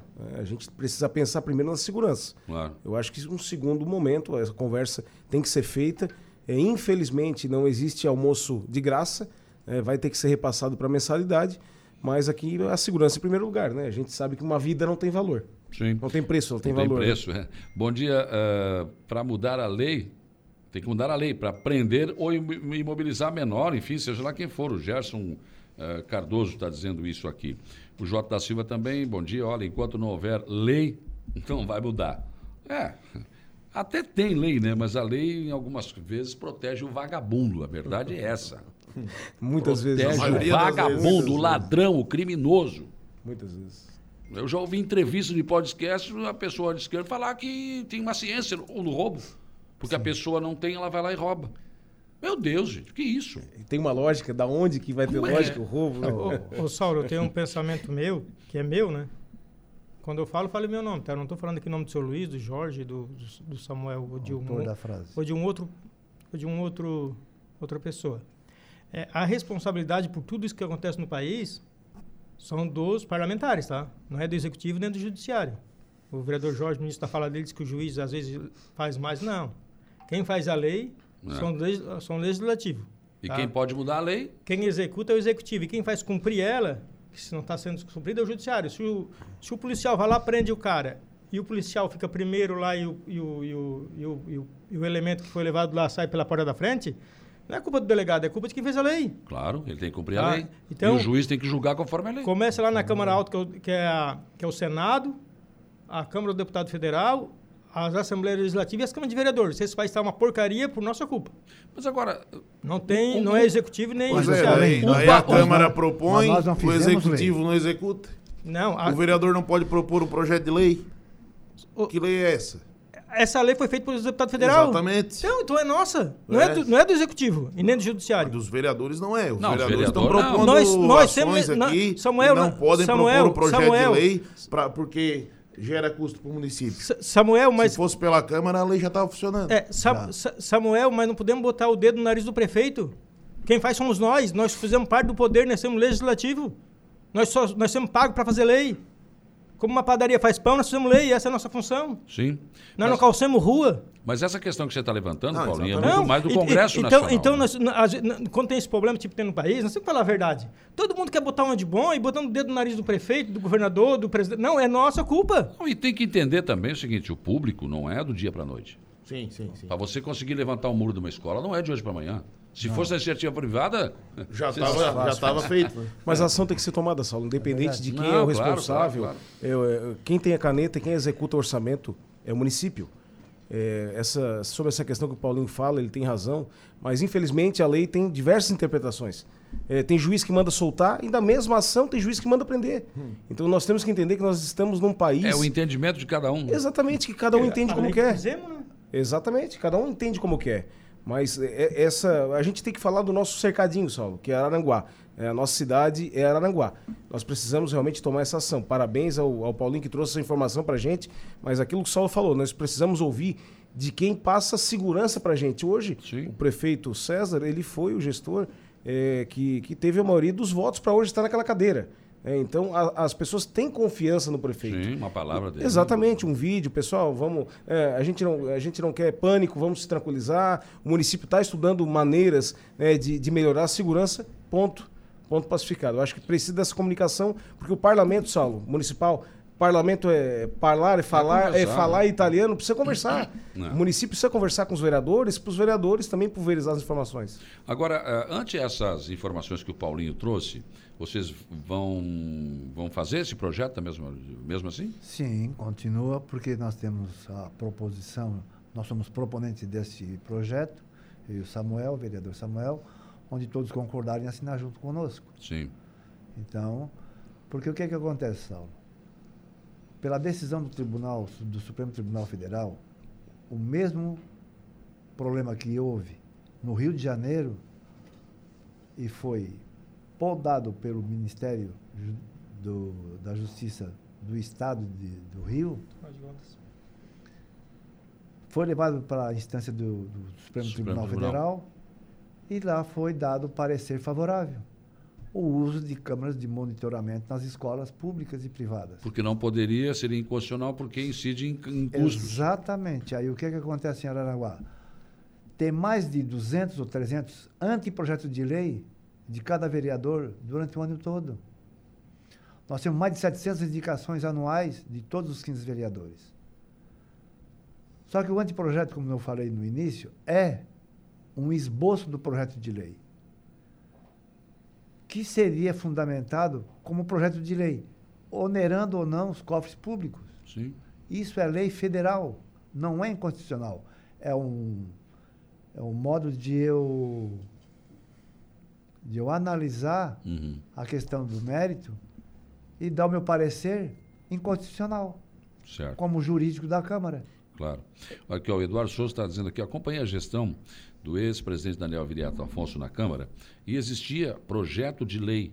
Hoje, nessa nova legislatura, o mesmo jurídico que autorizava a apresentação de projetos é o mesmo que não autoriza. Hoje, a única lei que o legislador cria é nome de rua. Tudo é anteprojeto, lamentável. Mas, mas Saulo, tem, tem, tem duas interpretações. Hein? O senhor Luiz acabou de falar que são gerados praticamente 700 é, anteprojetos, indicações do ano. Tu imagina se a gente conseguir, se, se o município ou a Câmara pode também sancionar 700, é, Imagina. 700 leis por ano. É porque quem administra é o prefeito, gente. Então, o prefeito é que sabe, ele tem orçamento na mão, o vereador Exato. vai fazer sugestão. Se, se ele puder atender, ele vai, senão não vai. Concordo. É eu, eu, concordo com esse ponto de vista, Saulo. Eu acho que é. o anteprojeto ele é feito para que haja a conversa entre o legislativo e o executivo. Tem um interesse no projeto, no anteprojeto, vou ao encontro do prefeito, o prefeito precisa que, que vire, vire projeto de lei para que a gente possa sancionar e vir a cobrar essa lei. Eu acho que, na minha opinião, né, como legislador, eu fico mais confortável gerando o anteprojeto, que eu sei que o município vai conseguir olhar, analisar. É interessante? Não é interessante? Vamos fazer aqui um novo projeto. E assim a gente não, não, não, pode, não precisa gerar uma despesa sem, sem necessidade. É, é isso, porque se o prefeito vai atender a todas as indicações de todos os projetos. Está morto. Por exemplo, se ele for colocar todas as lombadas que você. Ah, vai tomar pronta, né? É, vai ter que comprar uma. Mas, gente... é, se ele for para as lombadas, ficar um selo de jacaré. Né? Não, a gente não consegue andar, andar, mais na cidade, né? Então, é difícil, é difícil. Mas, enfim. Eh, Paulinho, obrigado pela presença aqui. Obrigado, Saulo. É uma honra participar aqui. O Samuel é o nosso segundo secretário, o Jorge é o nosso segundo vice-presidente seu Luiz do PL, Saulo, amigo pessoal. Obrigado. Enfim, um abraço a todos. Obrigado, vereador Luiz. Muito obrigado, Saulo, pela tua, pelo teu convite de participar desse debate que só nos faz dar uma melhorada na situação e explicar para o ouvinte que nós não estamos na Câmara simplesmente sentados numa cadeira a Deus dará. Nós estamos é. procurando melhorar a participação do Legislativo com o Executivo, Judiciário, Ministério Público, como citou aqui o Jorginho, vereador, para que também o Conselho de Pais e Professores e Alunos, o CAEP, das comunidades, tenham oportunidade de se expressar na Câmara. Que nós possamos fazer um debate adequado para o melhoramento e crescimento e segurança nas escolas públicas privadas e as creches. Era isto. Tá certo. Obrigado, vereador Jorginho. Saulo, agradecer também o espaço e, já vou também cobrar do nosso presidente Luciano esse, esse encontro e quem sabe a gente possa fazer nessa próxima semana. É, convidar o executivo também para colher informações, colher ideias, é importante. Uhum. É, a, força, a força de segurança do município também está presente, Polícia Civil, Militar, Polícia Científica, para a gente entender um pouco melhor quais são as ações do Estado para cascatear no município. Não, na minha opinião, não adianta a gente fazer ação muito diferente do Estado, Sim, porque nós vivemos dentro de Santa Catarina. Eu acho que uma ação em conjunto né, de todas as forças superiores do nosso Estado e município, a gente vai conseguir entrar no consenso e melhorar, sim, a segurança pública das escolas. Obrigado. Obrigado, Samuca. Obrigado, obrigado, Saulo. Obrigado aos colegas vereadores. E vamos continuar o nosso trabalho né, de, de legislar e fiscalizar. Vocês vão se reunir para Provavelmente vai sair um café daqui a pouco. Eu dou uma bolachinha. Vamos conversar de 24 já então. Isso, isso. Bom dia, Saulo. Passei às 7h20 na frente do colégio da Uruçanguinha, tinha uma viatura da Polícia Militar e um policial. O portão, uh, no portão. Fica bem melhor assim. É, mas o problema é que não tem uma viatura e um policial para cada escola. Esse é o problema. Mas a polícia está monitorando, está monitorando, com certeza. Bom dia, em questão dos ataques, hoje a verdade no Arroio Silva. Parabéns pelo trabalho de vocês, mas está em todas as redes. Tem que mudar a lei. Uh, o que fez de errado tem que ficar trancado e acabou. O Maicon Felipe trazendo aqui a sua manifestação também. É, bom dia, cada um tem uma opinião sobre a situação, sobre segurança pública, sobre Santa Catarina e pelo Brasil. Um abraço, vereadores, principalmente o Samuca. O Arthur Oliveira mandou esse abraço aí. Abraço, qualquer um lugar pode ser a sofrer um ataque. É verdade, é verdade, qualquer lugar. Estamos, infelizmente, suscetíveis a isso. Bom dia, uh, dá um abraço para o Paulinho aqui, uh, que eu mandei um abraço. João Polícia, saudade dele, faz tempo que não vejo. É, seu João. Grande João Polícia. Bom dia, espero que mais rapidez e menos burocracia na segurança das escolas. É lamentável ver nossas crianças indo para a escola com insegurança, medo. Imagina os alunos tendo que enfrentar esse medo diário. As leis, infelizmente, favorecem marginais. Teriam que mudar, primeiramente, as leis. Acho que é ponto comum isso de todo mundo. Mas muda onde? Lá no Congresso Nacional. Brasília. O Brasil é um país que, infelizmente, tem deputado que vai lá fazer lei com tornozeleira de eletrônica. Tá, fica difícil acreditar. Né? Intervalo, volto depois com informação de polícia e com notícia da hora.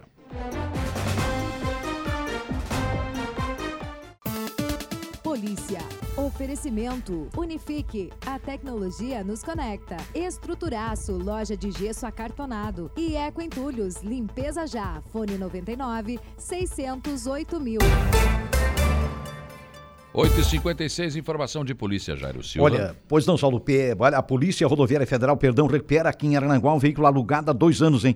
A Polícia Rodoviária Federal recuperou um veículo Volkswagen Polo alugado há pelo menos há mais de dois anos e não devolvido pelo locatário.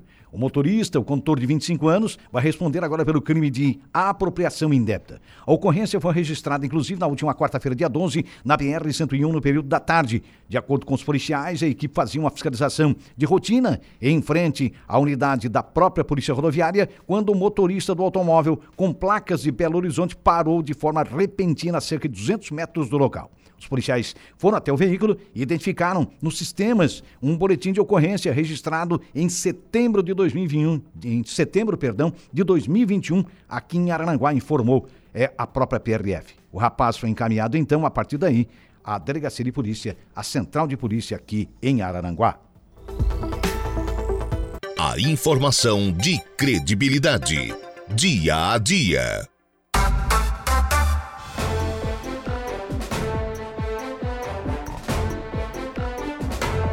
8 horas e 58 minutos, 20 graus a temperatura. Governo lança, reforça canais de denúncias para evitar tragédias como que aconteceu em Blumenau. Uh, Gregório Silveira, bom dia. Bom dia, Saulo. É isso mesmo, reforçando. Ó, diz que 100 vai receber denúncias de ataques a escolas agora pelo WhatsApp. A Polícia Militar tem recebido várias delas aqui, nenhuma se confirma, né? É isso mesmo. E é uma coisa absurda como as pessoas divulgam isso. Né? Não, Saulo, assim, eu pedi até para os pais que fiquem alertas, né? Porque, assim, eu tenho três filhos é, e eles realmente falam que está se propagando muito entre eles, sabe? É. Questão de um, um, avisando que vai ter ataque, daí eles passam um WhatsApp de um para outro. Então, Sim. os meus eu oriento, né? Digo assim, olha, não, não propaguem isso, porque isso aí realmente não, não está acontecendo.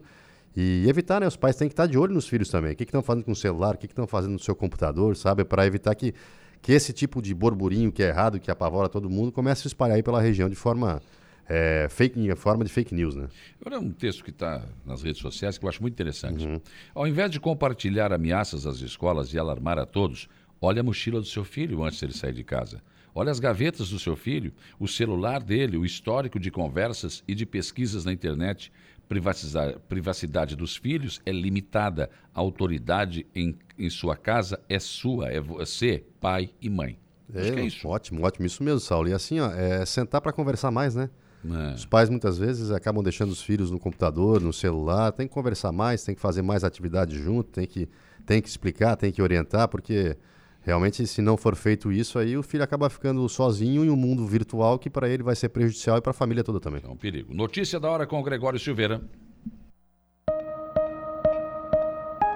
Notícia da hora. Oferecimento: Giasse Supermercados, Laboratório Bioanálises, Civelto Centro de Inspeções Veicular, Clínica de Olhos São José, Lojas Colombo, Rodrigues Ótica e Joalheria e Mercosul Toyota.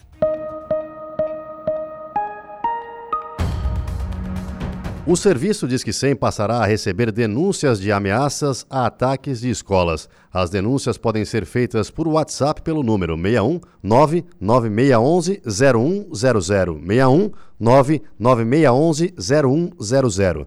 De acordo com o Ministério dos Direitos Humanos, perdão, podem ser enviadas mensagens de textos, áudios, fotos, arquivos multimídia, links e URLs. O denunciante não precisa se identificar, fica sob anonimato. É importante que o denunciante informe o local alvo da ameaça, como escola, creche ou universidade, e os dados de suspeitos, se possível. Se a ameaça é feita em ambiente virtual, é recomendado informar a rede social, site, endereço eletrônico, nome do usuário, URL do perfil em caso de Twitter, Instagram, Facebook e demais redes. Em caso de emergência, a orientação é ligar para o 190 ou para a delegacia de polícia mais próxima. Eu sou Gregório Silveira e esse foi o Notícia da Hora. A notícia no ponto. Dia a dia.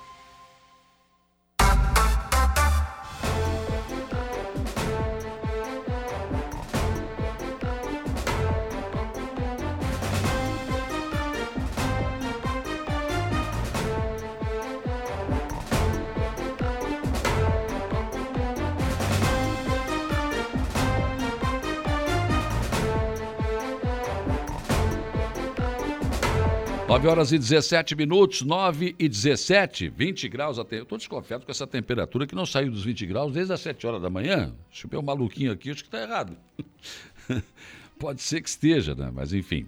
Adeline Vasconcelos, da Rosa, bom dia, Saulo. Temos que cobrar do poder público mais segurança, sim, e, uh, mas parte muito dos pais também. Meu filho de 13 anos se mostrou, me mostrou uma fake news que diz que no dia 20 que vão acontecer ataques em várias escolas, não sei mais o que, o que fazer. Eu conversei com ele, expliquei, aquilo não é verdade, né? E a gente sempre conversa sobre isso. Conversem com seus filhos, expliquem que, o que, que está acontecendo e não acreditem em fake news. É isso. As pessoas é, parece que gostam, recebem, ah, vai ter um ataque, e ficam espalhando isso, isso gera um pânico nas pessoas. Gera um pânico. Ah, não tem que ter cuidado? Sim, não, tem que ter cuidado sim. Não se pode desprezar nenhuma informação que chegue, mesmo que seja fake news. Mas isso a Polícia Militar está fazendo muito bem. Essa semana já desmentiu ali um ataque que, que teria acontecido numa escola de Arananguá. Não aconteceu. Não, não, é verdade. Então é isso. Acho que é bem, é bem, bem importante que as pessoas filtrem isso, né? E parem de jogar isso na rede, porque isso não é legal. Não, não, não, não deve continuar fazendo isso, com certeza.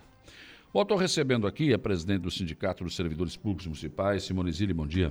Bom dia, Saulo. Um bom dia especial aos servidores públicos municipais, aos nossos sócios, a toda a direção do sindicato e a comissão que está participando das negociações. Certo. Simone, o acordo coletivo de trabalho, começou a discussão?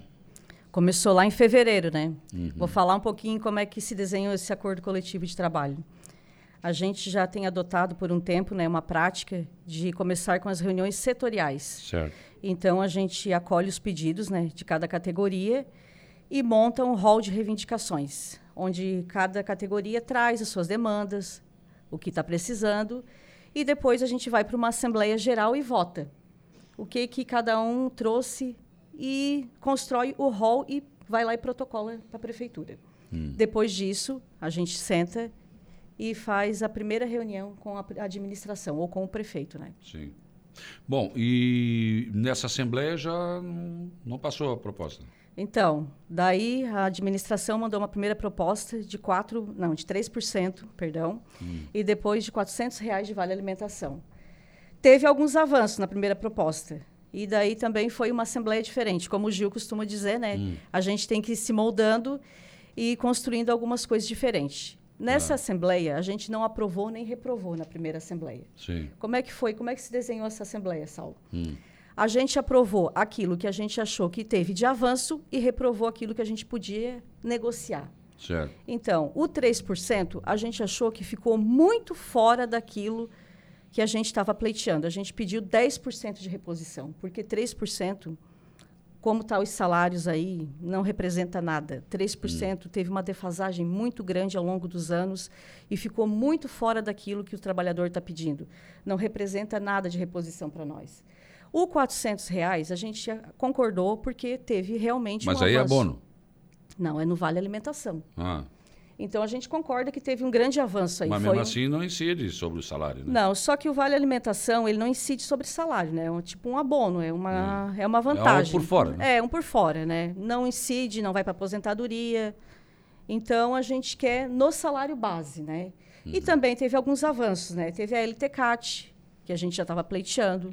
Teve a CIPA, que a gente estava pleiteando, que eles se posicionaram em criar né, às seis horas do pessoal do Bom Pastor para todo mundo. Até anotei aqui. Hum. Fornecer EPIs, fracionamento de férias. Teve alguns avanços que a gente reconhece, Sim. mas o que está pegando mesmo é no índice da inflação, certo. que ficou muito distante daquilo que a gente estava hum. pleiteando, né? Então a gente sabe, né, que a administração está com dinheiro, né, tá com uma margem prudencial na folha de limite de, respons de responsabilidade fiscal e também a demanda né, do pessoal, principalmente daqueles que ganham menos. É, 3% não vai atingir, fica muito longe, muito uhum. distante. Ô Gil, como é que. Bom dia, tudo bem? Bom dia, Saulo, tudo bem? Pois é, o, o, o, essa, essa questão, por exemplo, da reposição, é, é qual é o índice que está sendo utilizado? Então, é o NPC? A Simone que vai saber melhor né, ah. né, sobre esses índices aí. Qual é o. É o que a gente está pedindo? Isso. A gente sempre pede o maior índice. Ah, sim. É, não, é porque teve uma, uma, certa vez que houve uma discussão sobre qual índice seria. É, foi na época da pandemia, né? Ah. Na época da pandemia só podia aplicar o IPCA, que já era é. fixado, né? Mas agora, como passou a pandemia, e aí a gente sofreu muito na época da pandemia, que a gente ficava com menor índice. Uhum. Então não tinha discussão de índice. Então a gente ficou três anos, um ano a gente ficou sem aumento. A gente é. teve 0% de aumento. 0% foi onde teve uma defasagem muito grande no salário nosso. Porque houve uma decisão de cima para baixo, né? O presidente Exatamente. da República não aumenta o salário de ninguém, proibido. Proibido. E aí a gente ficou com os salários congelados e teve uma defasagem enorme no salário. Hum. E aí no mercado, todo dia, aumentando gasolina, mercado, remédio, e o nosso salário ali estagnado.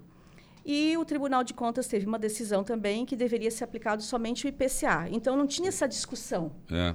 Então a gente ficou esperando para esse ano. Nossa, agora a gente pode discutir o índice. Então que bom, né? Sim. Que a gente pode pedir um ganho real, porque a gente estava muito tempo sem ganhar, sem ter nada de ganho real. E a gente achou que esse ano a gente ia ter pelo menos ia estar tá discutindo ganho real, não a inflação. E esse ano nem a inflação a gente está ganhando, né? A gente Quanto achou é que, que, a discussão ia exemplo, ser outra. Qual, qual foi o maior, o maior índice? 5,79. É o IPCA?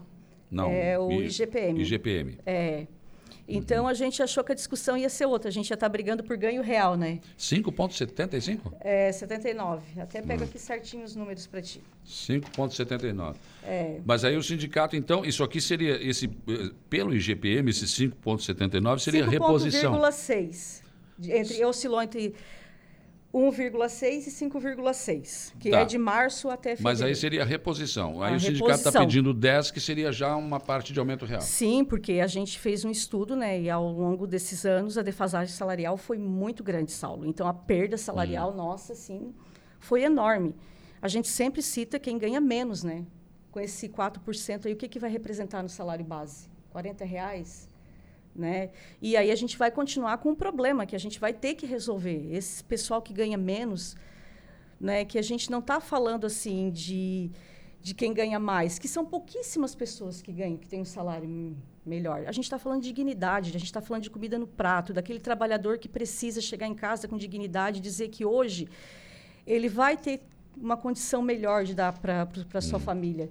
Que ele vai poder levar o filho no final de semana para passear. Que ele não vai ter que escolher entre o feijão e o arroz para comer. Sim. Entendeu? A gente está falando de dignidade. Então, a gente acha... Você está falando de que salário? A gente está falando dos serviços gerais, dos operários. Que ganham quanto? Olha, no salário base, é, oscila entre 1.050, 1.200 no base. Aí, Sim, mas aí tem algumas tem, vantagens. Tem, tem a insalubridade, que daí vai para 1.400, 1.500, isso. Né? Mas mesmo assim, para um pai de família, né, é baixo né, o salário. Né? É, esse é um, é um problema sério. Por exemplo, o prefeito Evandro Scaini esses dias disse aqui no programa que ele não está conseguindo gente para trabalhar. É, e, e daí... aí falou em patroleiro, operador de máquina, por exemplo. Ele está oferecendo dois mil e dois mil e pouco. Daí tem mais umas vantagens, dois seiscentos. Só que é um, a iniciativa privada paga muito mais. Né? É, e aí tu chega no outro ponto, né? Qual é a qualidade de trabalho que a gente quer para o município? Né? Hoje a gente tem profissionais qualificados, gabaritados, é. né? formados.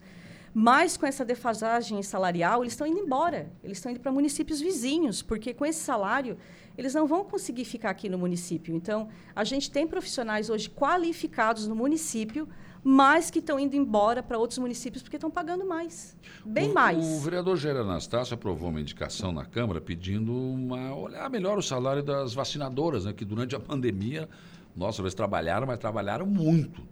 E tem a questão de sala de vacina, tem um monte de responsabilidades aí. Esse setor também, vocês têm alguma é, até a gente vai conversar com o Jair, porque eu acho que esse pessoal é do CISAMESC, né? A gente hum. tem uma pauta aqui do pessoal da saúde. Sim. Mas esse pessoal, acho que o Jair está pedindo, é do CISAMESC, né? Ah, não daí, é da, da, da, Não, daí tem o pessoal da saúde, que é do sindicato, né? Que são os efetivos e concursados. Eles estão pedindo também. E tu vê que o pessoal da saúde, o que, que eles estão pedindo? A incorporação, né? Eles têm, assim, um abono bem baixinho, mas eles estão pedindo para incorporar no salário. Hum. Entendeu? Mas esse daí, acho que o que o Jair pediu foi para o pessoal do Cisamesc. O Cisamesc, não é. foi prefetura, então? Não, acho que não. não. É Pelo que a, até a gente ficou de conversar com o Jair, para uhum. chamar ele para conversar, mas é o pessoal, acho que é do Cisamesc. Sim. Fabiana Santos, eh, bom dia. Lembrando que as ACTs não ganham 1.500, porque não ganham salubridade. É, a Fabiana faz parte da comissão e é verdade. Né? Não ganham. Estão ganhando menos que salário. Mas isso não pode, né? É. Então, é por isso que eu falei. Mesmo que ele dê o 4%, ainda vai ter algumas questões que a gente vai ter que resolver. Uhum. Né? Então, não vai resolver o 4%. Então, a gente tem que dar um aumento maior para resolver. Pessoal do rotativo também, hum. que também é só um salário. E a CT, As monitoras de, de creche também são as CTs, mas também a gente representa, né? Uhum. Então, assim, Saulo, a gente está perdendo. Todo dia tem a gente escuta pessoal chegando no sindicato dizendo que vai pedir demissão porque o salário está muito baixo, que é na iniciativa privada, ou até em outros municípios vizinhos, né, estão pagando uma melhor, né? Uhum. Então a gente quer essa valorização profissional. A gente certo. quer uma qualidade, né, claro, de claro. vida melhor. Nem é salários assim Absurdo. super salários é, absurdos, é, é, é, dignidade, né, Gil? A gente está falando de qualidade de vida, de chegar no mercado e fazer uma compra assim que chegue em casa e diga hoje a gente vai comer um pouquinho melhor. Uhum. Se trata bem disso, é isso? Então, eu estou no Samai há seis anos e meio, mais ou menos. E a gente viu, é, fez um levantamento dos salários dos outros Samais da região, do nosso estado, e dá uma diferença bem grande. Uhum. Então, imagino, a gente conclui conversando com outros colegas, que em outras categorias também tem essas diferenças. Então, um exemplo, posso falar números, não tem problema nenhum. O salário base de um operador de ETA, aquele que trabalha na estação de tratamento de água, que eu sou um operador de ETA, o nosso salário base é 1.700 e alguma coisa, 1.700 e pouco lá, o inicial. E a gente viu salários editais de processos seletivos de outras cidades aqui com 2.400, 2.700, 3.200, com o mesmo nível de escolaridade. Uhum. Então, é porque o nosso é tão baixo, assim, tão diferente. É, e ano após ano isso foi ficando, foi defasando. A gente foi perdendo. Não é de agora, então. Não é de agora. A gente tem, né, só um exemplo, a gente tem é, esse, essa, esse costume de aceitar, um exemplo de abonos, ganhos por fora, né, como você falou. Sim. É, e o nosso salário vai ficando defasado. A gente tem um, no SAMAI um abono que a gente está recebendo há 52 meses, 54 meses já.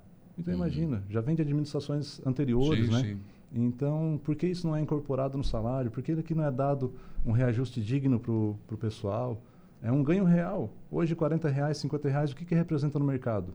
Vamos colocar só o mercado, para não falar de outras, né? o remédio, Sim. tudo mais aí que a gente tem que se preocupar. E um pai de família, eu tenho duas filhas. O que eu vou fazer com 1.500 reais, com 2.000 reais aí? Bota na ponta do, do lápis tudo que a gente gasta aí, né? Uhum. Então a gente só pede isso, é, um, um tratamento digno, né? A, a, a, o cumprimento das promessas de campanha, né? de valorizar o servidor público, valorizar quem está representando o nosso município. A gente Sim. quer mais é tra trabalhar contente e falar bem do nosso patrão, né? Claro. É o, que, é o que mais a gente gostaria de fazer, né? Na educação tem o piso está sendo cumprido, está tudo certo? Não, não, daí é outro problema também. Não está sendo cumprido e eles têm um entendimento, a gente tem outro e a gente quer sentar e também resolver. Né? Uhum. Porque eles têm o um entendimento que teve uma revogação né, da lei do piso, mas a gente entende que não. Né? Tem, uhum. tem municípios que estão pagando e aqui a gente já está com o efetivo muito baixo nessa aula. Uhum. E a gente também está pedindo para fazer concurso público.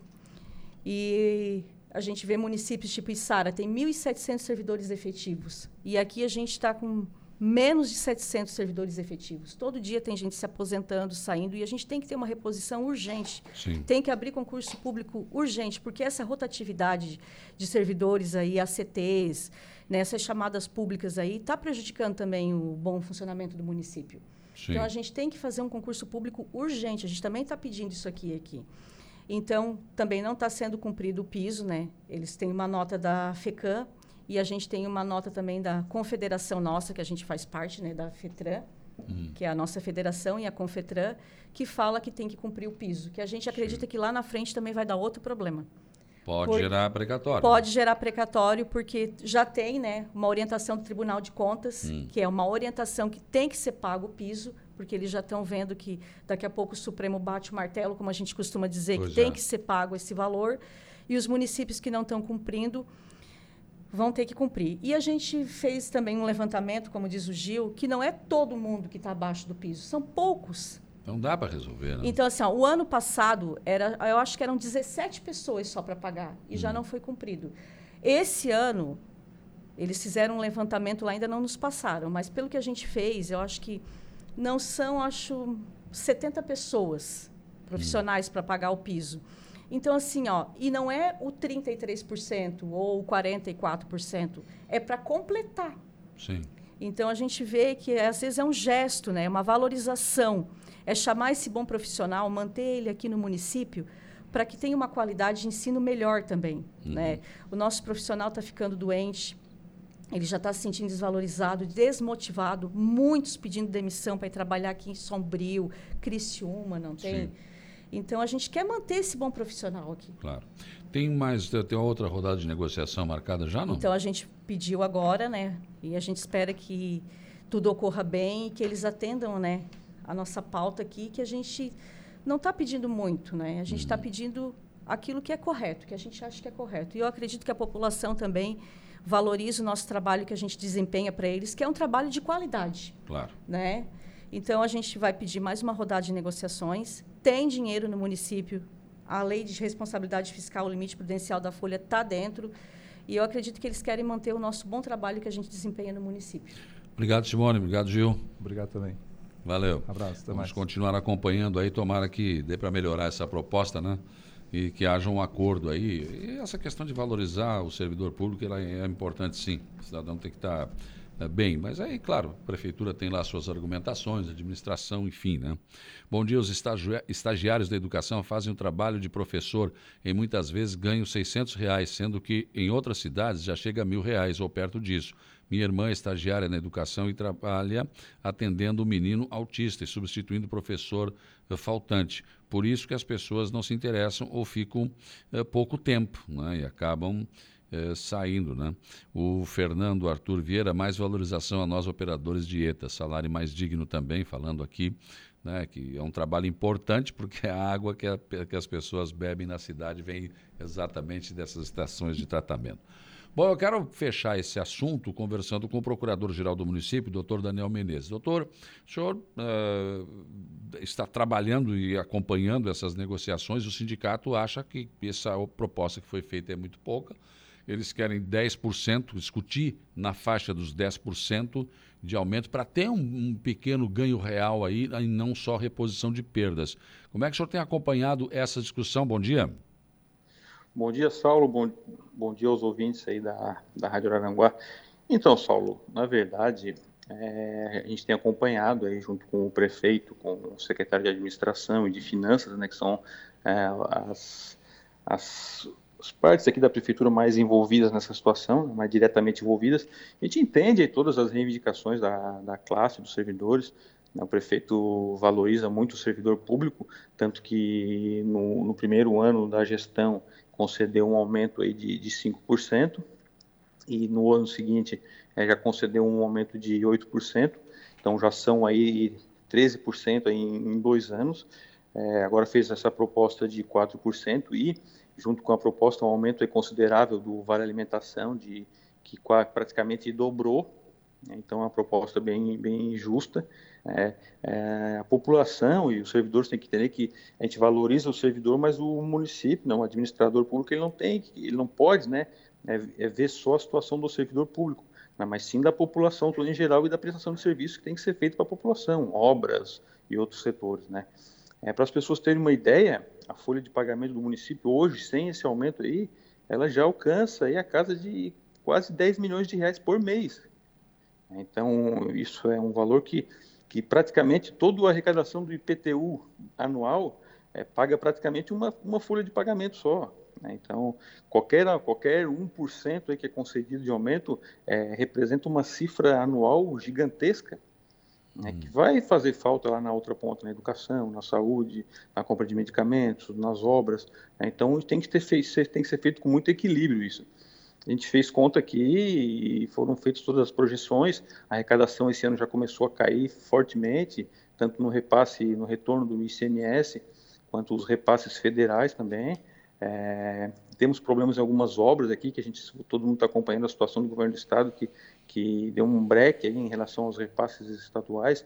É, não sabemos se vamos ter que arcar aí por um bom tempo com essas com essas obras que estão em andamento no centro da cidade, principalmente. Então tem que ser tudo feito com muita responsabilidade. Né? Qualquer 1% que é concedido, isso aí nunca mais pode ser retirado, todo mundo sabe pelas regras trabalhistas. Isso vai representar ao longo do, do, dos anos aí é, cifra de milhões de reais. Né? Então, o, a proposta que foi, feito, foi feita, ela é dentro da possibilidade e da capacidade financeira do município.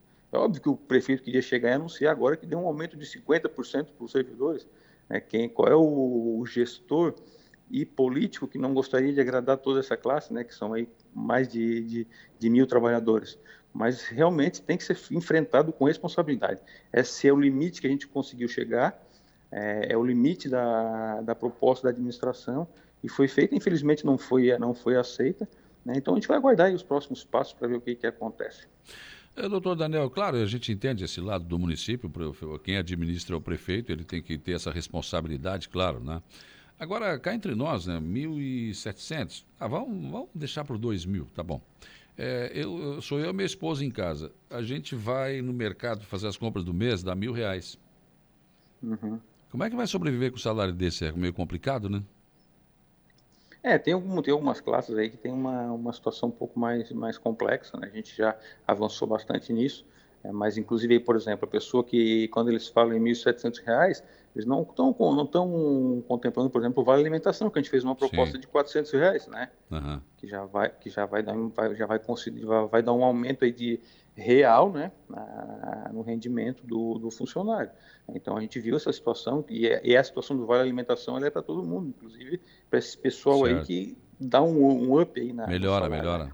Uhum. Né? E também na negociação a gente deixou abertas essas situações específicas aí para a gente ir ao longo do ano, né, de acordo com a arrecadação e com a situação financeira do município, a gente ir melhorando. Não foi encerrada sim, a, sim. a, negociação, foi claro. deixado bem claro que esses pontos específicos e pontuais eles têm que ser realmente avançados. Um piso, um piso municipal mínimo é, é, é decente, razoável. Isso é uma isso é uma proposta que a gente tem que avançar tem que chegar realmente a um número aí, né? E o prefeito já está cobrando, inclusive, da, da própria eh, administração e das finanças que chegue a esse, a esse valor, mas é uma conta bem complexa e que tem que ser feita com calma e com responsabilidade. Né? Claro. Mas o senhor está então, me dizendo que há espaço para avanço ainda. Sim, sim. Eu, eu, eu em relação a esse esse percentual de aumento, não há espaço mais para avanço. Essa decisão foi a, foi a princípio, né, foi que foi passado que é, é, a, é o máximo que se conseguiu chegar. Né, em questão ao vale alimentação também. Mas essas outras questões pontuais, por exemplo, o piso do, do magistério que foi colocado aí. A gente hoje a gente tem, uma, tem várias decisões judiciais que estão suspendendo essa situação. Né, e a gente tem contemplado quase que todos os profissionais aqui do município com esse, com esse piso. Então, então, dificilmente aí algum profissional aqui ganha menos de 5 mil reais na educação. É um hum. salário digno. E, e tem alguns que entraram no processo seletivo, em alguns períodos posteriores, que realmente não alcançam, mas é bem perto disso. Só que, infelizmente, né, tem decisões judiciais que, que anularam, é, suspenderam essa, essa fixação mínima do piso. Então a gente não tem como agora, nesse momento, estabelecer uma regra que está suspensa, né? Sim. Mas também a gente pode avançar ao longo dos meses, vamos ver como é que vai ficar essa situação, se vai ser modificada essas decisões aí, claro. né, como é que o Tribunal de Contas vai se manifestar em relação a isso. A FECAM também já se manifestou, dizendo que nesse momento não deveria ser repassado. Enfim, mas isso aí tudo ficou em aberto para negociação. Isso foi colocado bem, uhum.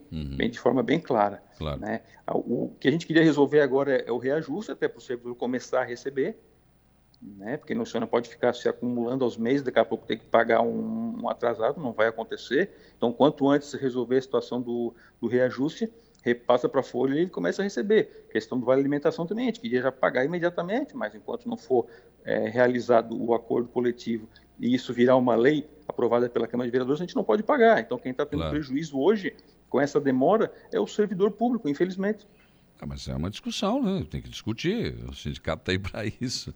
E os é, servidores é. também estão pedindo, estão querendo mais mas, do que está sendo mas, oferecido. Mas já é passou, normal, já, né? Mas já passou, já passou um mês, já passou dois meses, né? Sim, né? Então, a, a, o salário está caindo sem um reajuste, né? Olha aqui, o, o Vera está dizendo o seguinte, bom dia a todos. Uh, o ganho real é o mínimo que o prefeito tem que dar para os funcionários municipais.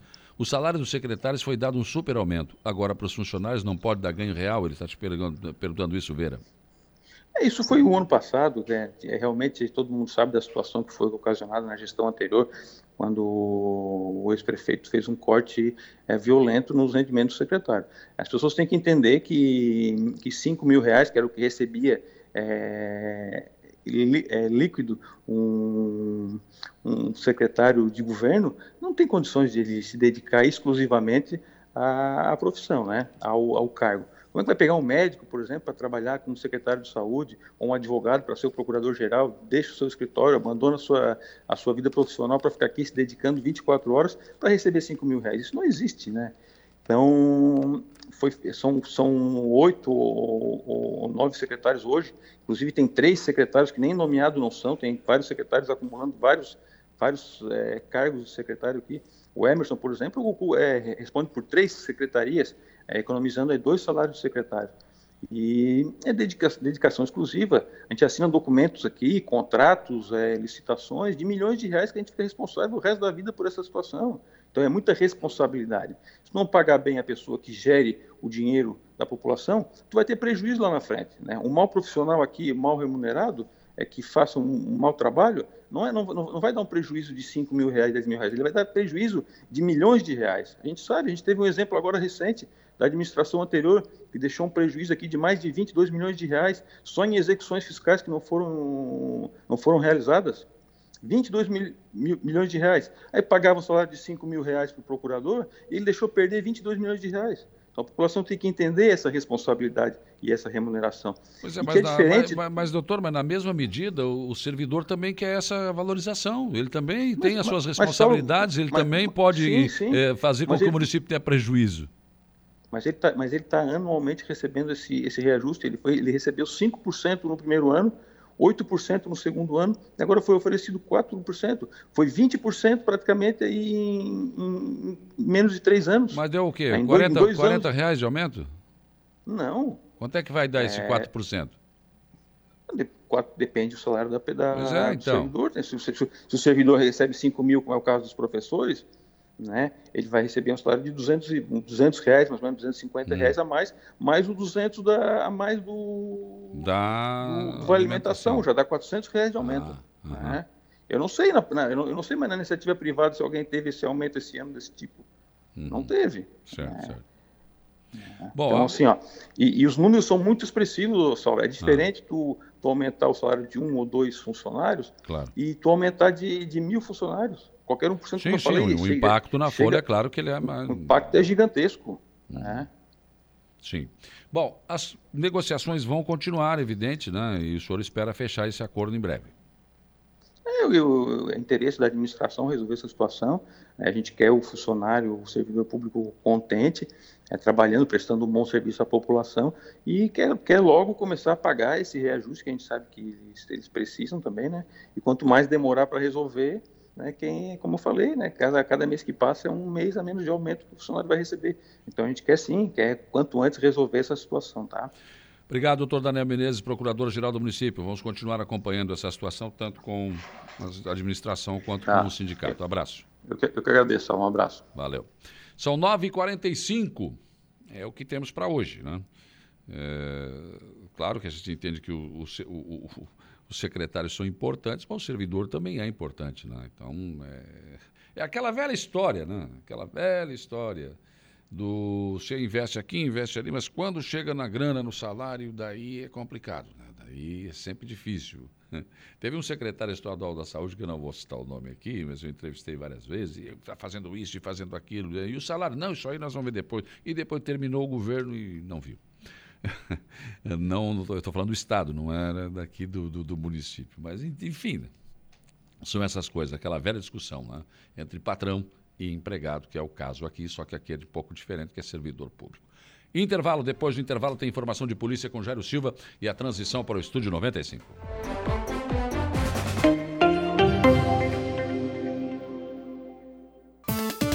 Polícia. Oferecimento. Vigilância Radar. Pontão das Fábricas. Estruturaço Loja de Gesso Acartonado e Eco Entulhos. Limpeza já. Fone 99 600 8000. Muito bem, 959, informação de polícia, Jairo Silva. Olha, pois não solo vítima de infarto é transferida pelo serviço aeromédico aqui de Araranguá para o Hospital de Criciúma.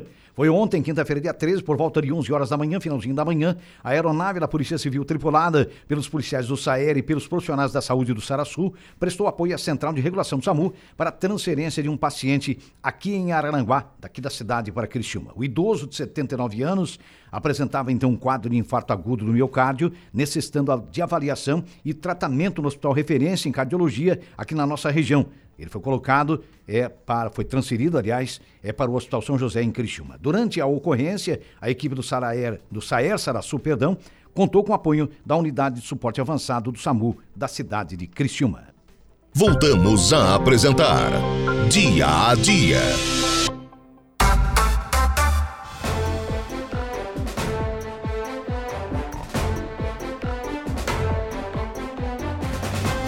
10 horas com pontualidade. Bom dia, seu Lucas Casagrande. Bom dia, seu Saulo Machado. Tudo bem? Tudo tranquilo? Tudo certo. Meu caro.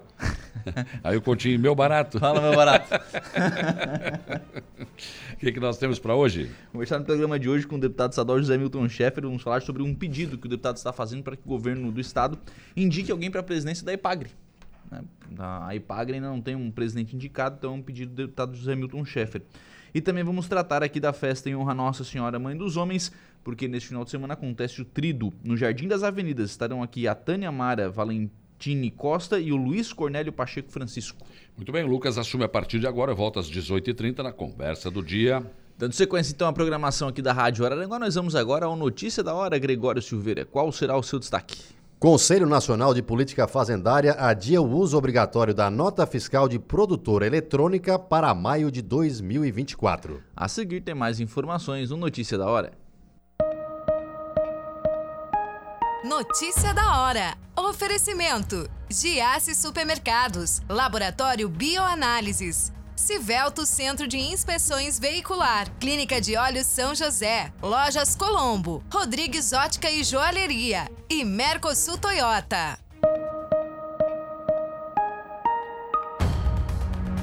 Atendendo a pedido do governo de Santa Catarina e de outros estados, o Conselho Nacional de Política Fazendária adiou para 1 de maio de 2024 o uso obrigatório da nota fiscal de produtora eletrônica em todo o país. A decisão foi tomada em votação que contou com a participação de todos os estados. Até então, a medida em vigor determinava que agricultores e pequenos pecuaristas adotassem exclusivamente a nota fiscal eletrônica para a comercialização de seus produtos a partir do próximo dia 1 de julho. Com a prorrogação desse prazo para maio de 2024, os produtores catarinenses terão mais tempo para adequação. Hoje, apenas 21,8% dos 381 mil produtores primários ativos em Santa Catarina estão habilitados ao uso. Eu sou Gregório Silveira e esse foi o Notícia da Hora.